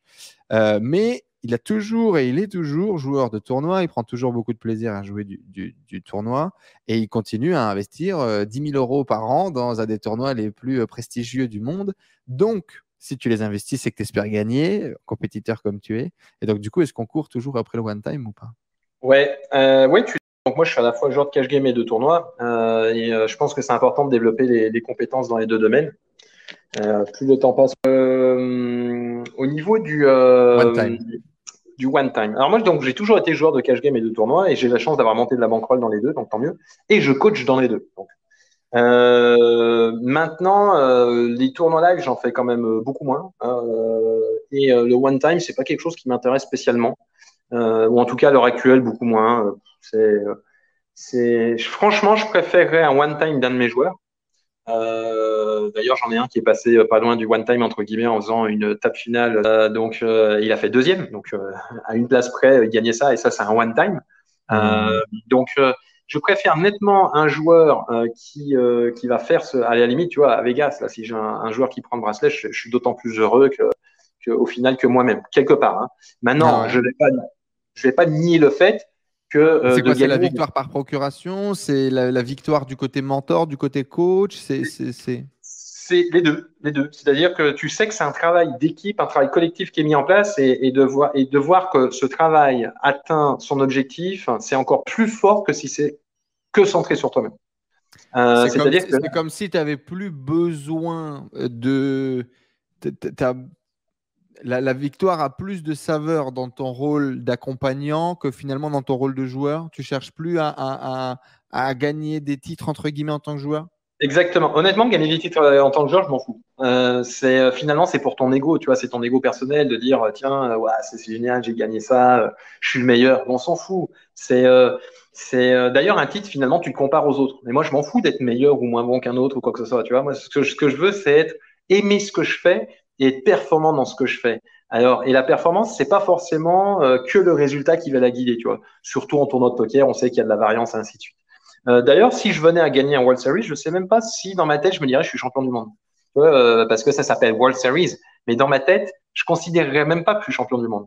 Euh, bravo, en tout cas, à tous ceux qui le gagnent, et de toute évidence. D'ailleurs, on a un, un joueur français qui s'appelle Alexandre Riard, qui est un joueur que j'apprécie énormément et qui est très apprécié de la communauté. Parce que c'est quelqu'un qui a une approche très, euh, voilà, il a les pieds sur terre, il a une très bonne approche. Un gros c'est bosseur, ouais. C'est un gros bosseur, il est très humble. Soit, et ça, c'est très, très, ouais, c'est, c'est vraiment quelque chose, quelqu'un qui a, qui a une approche relativement proche de ma vision. Et donc, je le félicite. Mais personnellement, euh, oui, je pourrais me dire, tiens, c'est un aboutissement. Mais je suis pas sûr que ce soit ce que je recherche. Attention, j'ai pas dit que je cracherais dessus. J'ai pas dit non. L'année prochaine, je vais aller à Vegas et quand je participe, Je, j'essaye d'aller le plus loin possible. Comme tout le monde, j'ai envie de gagner. Mais c'est, c'est pas forcément un, un rêve, c'est pas non plus un objectif, et c'est certainement pas de me, de me dire ouais, je suis meilleur. Jamais je, je me permettrais de, de, ni de dire ça, ni de penser ça. Euh, et je pense que souvent notre ego est un peu trop, euh, un peu trop présent, et on a tendance que voilà, je suis, je suis arrivé, je suis sur le toit du monde. Non. Par contre, si un de mes joueurs venait à gagner, c'est mon plaisir. Franchement, je, serais, je suis persuadé que je serais beaucoup plus content si c'est un de mes joueurs que moi-même. D'ailleurs, les, chaque fois que mes joueurs font des résultats, et j'ai la chance d'avoir des joueurs qui font de très beaux résultats, ben, euh, c'est, euh, je me rends compte que le, le plaisir est probablement plus dégoûté. Tu gagnes, bon ok, c'est cool, t'as gagné, mais voilà, t'as gagné, c'est quoi ? C'est un tournoi parmi d'autres au final. Sur ta fiche HendonMob, t'as pas de, t'as pas de one-time. Est-ce que t'as fait des one-time en, en, en ligne ? Oui, bien sûr, en, bien sûr. Euh, en ligne, j'ai eu la chance. Euh, bah, on parlait par exemple de quand je suis parti la première fois à Vegas. C'était, c'était mon premier one time. J'ai eu la chance de gagner. Donc, euh, c'est le plus gros tournoi qui a été organisé sur ce site. Donc, euh, voilà, c'est, c'est une grosse somme à la, à la base. Et j'ai eu la chance d'en gagner deux des main events. Donc, euh, là, c'est plus qu'un main event parce que c'est un event, un event spécial. Et online, j'ai eu la chance, ouais, de gagner quand même beaucoup de tournois. Et tant mieux. C'est euh, voilà. Mais est-ce que c'est euh, voilà. Donc one time. Ouais, à... Par rapport à ça, j'aimerais rebondir justement euh, sur le côté euh, Euh, un truc que je ne savais pas du tout, j'ai rencontré un, un autre joueur il n'y a pas longtemps, un, un joueur pro qui s'appelle euh, Il y a deux écoles, peut-être que tu connais. Tout à fait, ouais, euh, Léo. Ouais. Exactement. Et euh, qui me racontait que la majorité des joueurs de tournoi étaient broke euh, et qui me donnait un peu, le, le, un peu les coulisses finalement de, de, du poker. Qu'est-ce qui, toi, justement, sans one-time aujourd'hui, alors tu as eu des one-time au, au début de ta carrière en ligne et tu as gagné beaucoup de tournois en ligne, mais avec pas de gros one-time physique euh, en live comme tout le monde les attend, que tu sois toujours capable euh, bah, d'être quasiment partout, parce que tu es quasiment partout, et notamment de te, te, te buy-in euh, les tournois les plus chers du monde, enfin, pas les plus chers du monde parce que tu ne joues pas les high rollers, mais tu t'achètes le, le, le dix mille euros W S O P tranquillou bilou. Euh, alors, j'imagine gestion de bankroll, mais peut-être le fait que tu aies construit ta bankroll sur du cash game, c'est ça qui te permet euh, de… Alors, de...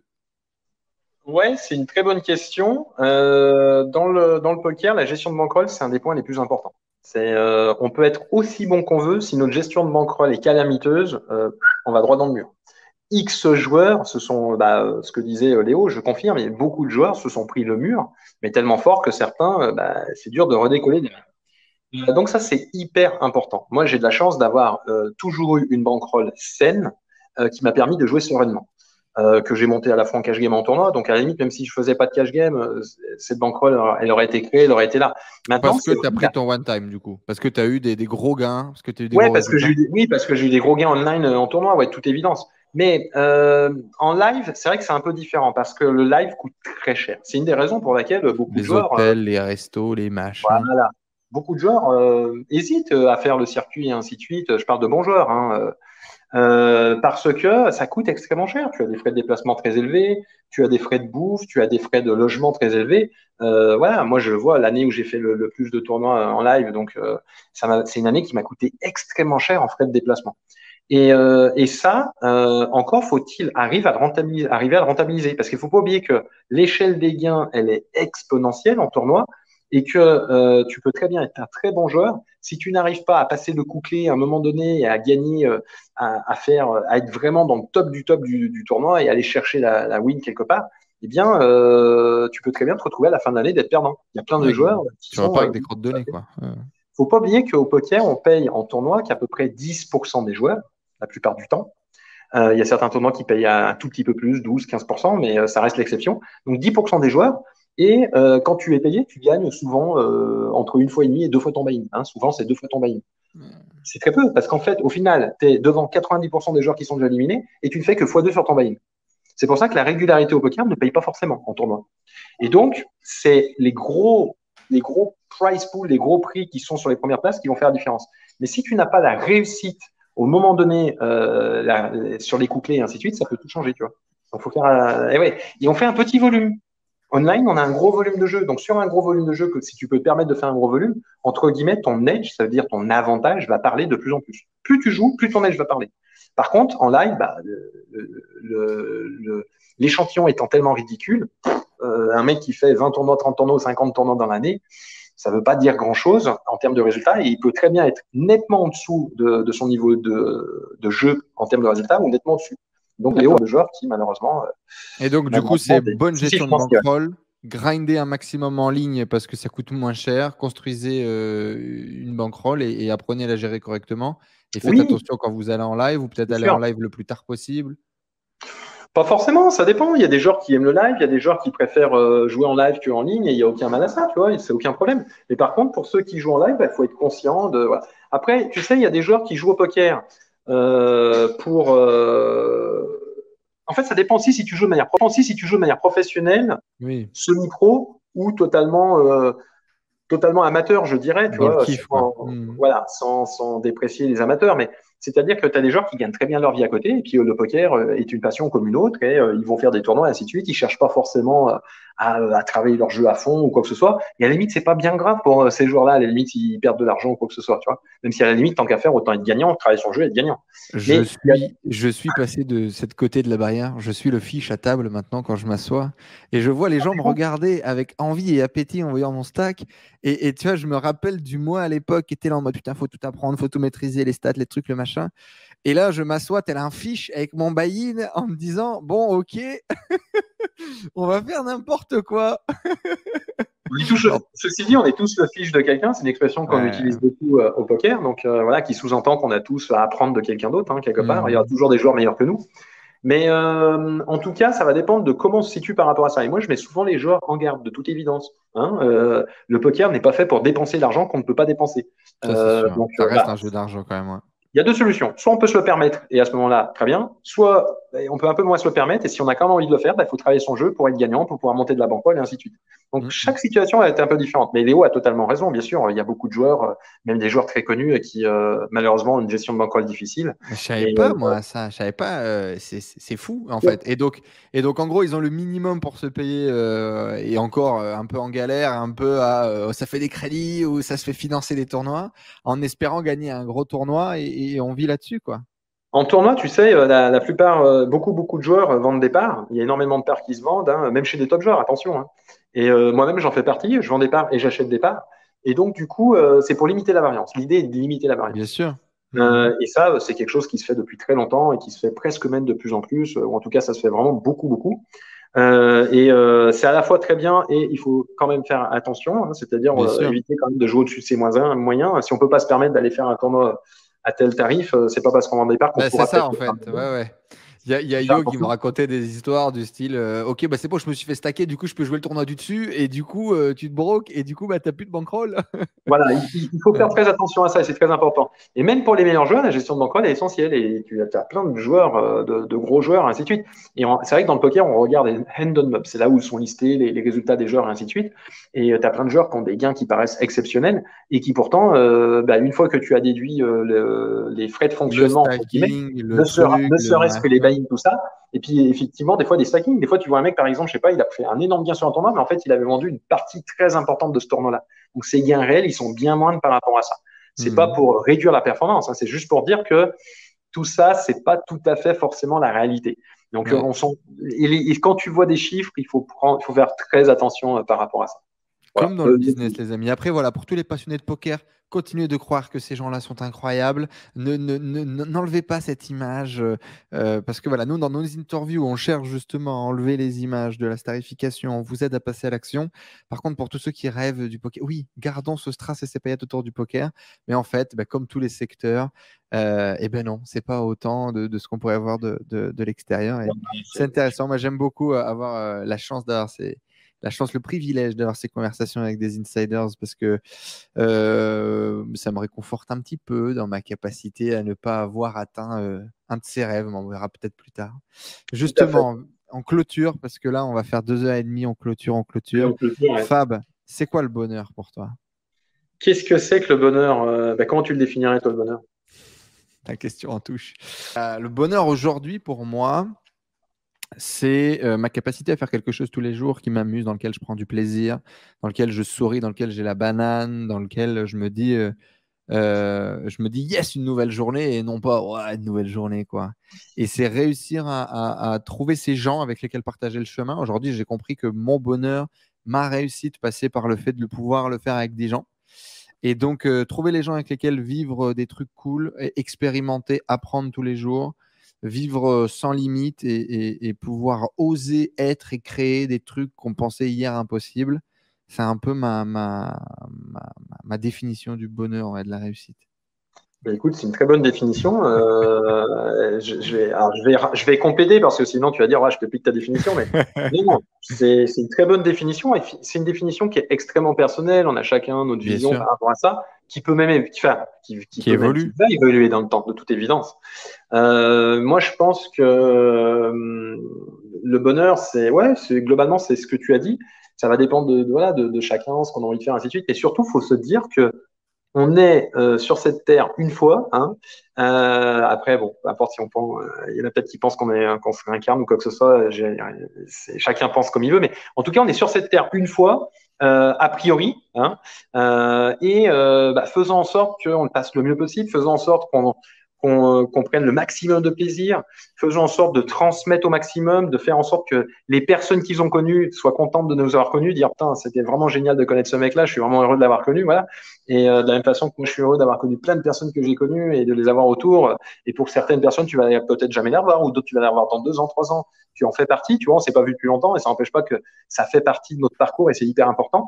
Et au final, c'est de chaque matin, tu te lèves en te disant ouais, une nouvelle journée qui commence, c'est génial, tu vois, je vais faire tout ça, ça, ça, c'est top, quoi.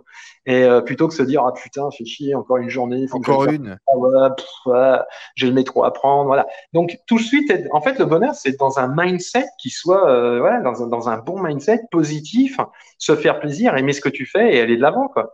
C'est, voilà. Et puis tout ce qui est euh, tous les tous les, les points euh, négatifs entre guillemets qu'on peut rencontrer sur le parcours, on les fait voler, quoi.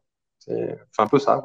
Mais c'est une parfaite euh, conclusion de cet échange. Merci beaucoup. Fabien Perrault, coaching, les amis. On vous mettra les liens juste en dessous. Fabien, merci beaucoup d'être venu partager euh, deux heures et demie. Voilà, c'est un truc de dingue. Là. J'ai, euh, déjà, quand tu m'as dit que ça pourrait euh, durer euh, jusqu'à peut-être jusqu'à peut-être deux heures, je m'étais dit, t'es sûr, on va avoir tout ça à dire. Mais ouais. T'es sûr ? Bah, effectivement. En tout cas, moi, j'ai pris beaucoup de plaisir à, à, à échanger, à discuter, à voir un petit peu justement où est-ce que t'en étais et, et ce que t'avais... Euh, À, à nous raconter sur ces petites euh, questions. C'était un vrai plaisir. Merci à toi. Euh, continue de... Euh, on vous mettra tous les réseaux de Fabien juste en dessous. Et puis, euh, eh bien, à la, à la prochaine, euh, dans un prochain épisode, euh, dans une prochaine aventure, euh, sous la casquette du magicien ou peut-être du maître d'échecs. Euh, avec grand plaisir, euh, Fab. Écoute, avec grand plaisir. Mais maître d'échecs, peut, probablement pas quand même. C'est pas... Euh, c'est pas, pas dans les blancs. On en est loin, mais en tout cas, peu importe la casquette, ce serait un grand plaisir de venir. Ouais. Donc, pour ceux qui vont nous regarder, euh, il n'est pas encore l'heure d'aller se coucher, donc faites votre sport ce soir, hein, n'oubliez pas. Exact. Donc, faites votre exercice physique. Ouais. Ah oui, petite remarque, tu me parlais de, de, tu disais tu fais du sport tous les jours. L'année dernière, suite à ma blessure, je m'étais blessé au niveau de l'épaule. Euh, je fais comme ça parce que euh, y avait l'image inversée. Donc, euh, c'est celle-ci. Je m'étais blessé au niveau de l'épaule hein, et euh, suite à une chute en vélo. Hein, bon, bah, voilà, ça arrive. Euh, j'ai fait une grosse rééducation parce que tu vois c'est important et tout le monde me disait ouais tu vas avoir du mal à récupérer, si ça tu verras, les tractions ça va être dur. Encore une fois, c'est comme tout, le corps est extrêmement résilient. Si vous faites bien votre rééducation, bien les choses, ce sera beaucoup d'autant plus facile. Et, euh, et par rapport au fait de, de faire de l'exercice physique tous les jours, j'ai fait trois cents jours consécutifs non-stop d'exercice physique. Euh, donc tous les jours, euh, je faisais euh, tous les jours, tous les jours, tous les jours de mon sport, qui a été stoppé à un moment donné. Toi, j'étais dégoûté. Je fais ah putain quel con, il euh, faut repartir sur la série, jours. La série. Donc, euh, non, bah, mais en tout cas, ouais, ouais, faites bien les choses et, euh, et surtout euh, bougez, bougez, euh, voilà, faites euh, bouger physiquement et mentalement aussi. Tu vois, mentalement aussi, il faut bouger mentalement. Donc euh, ouvrez-vous, ouvrez-vous. Merci beaucoup, voilà. Fabien. À très bientôt les amis, laissez un énorme like, abonnez-vous à cette chaîne YouTube, laissez des commentaires comme d'habitude et on se donne rendez-vous dès la semaine prochaine pour... Allez, moi je termine par un petit Usain Bolt. À la petite Usain Bolt. À bientôt. Ciao ciao. À bientôt.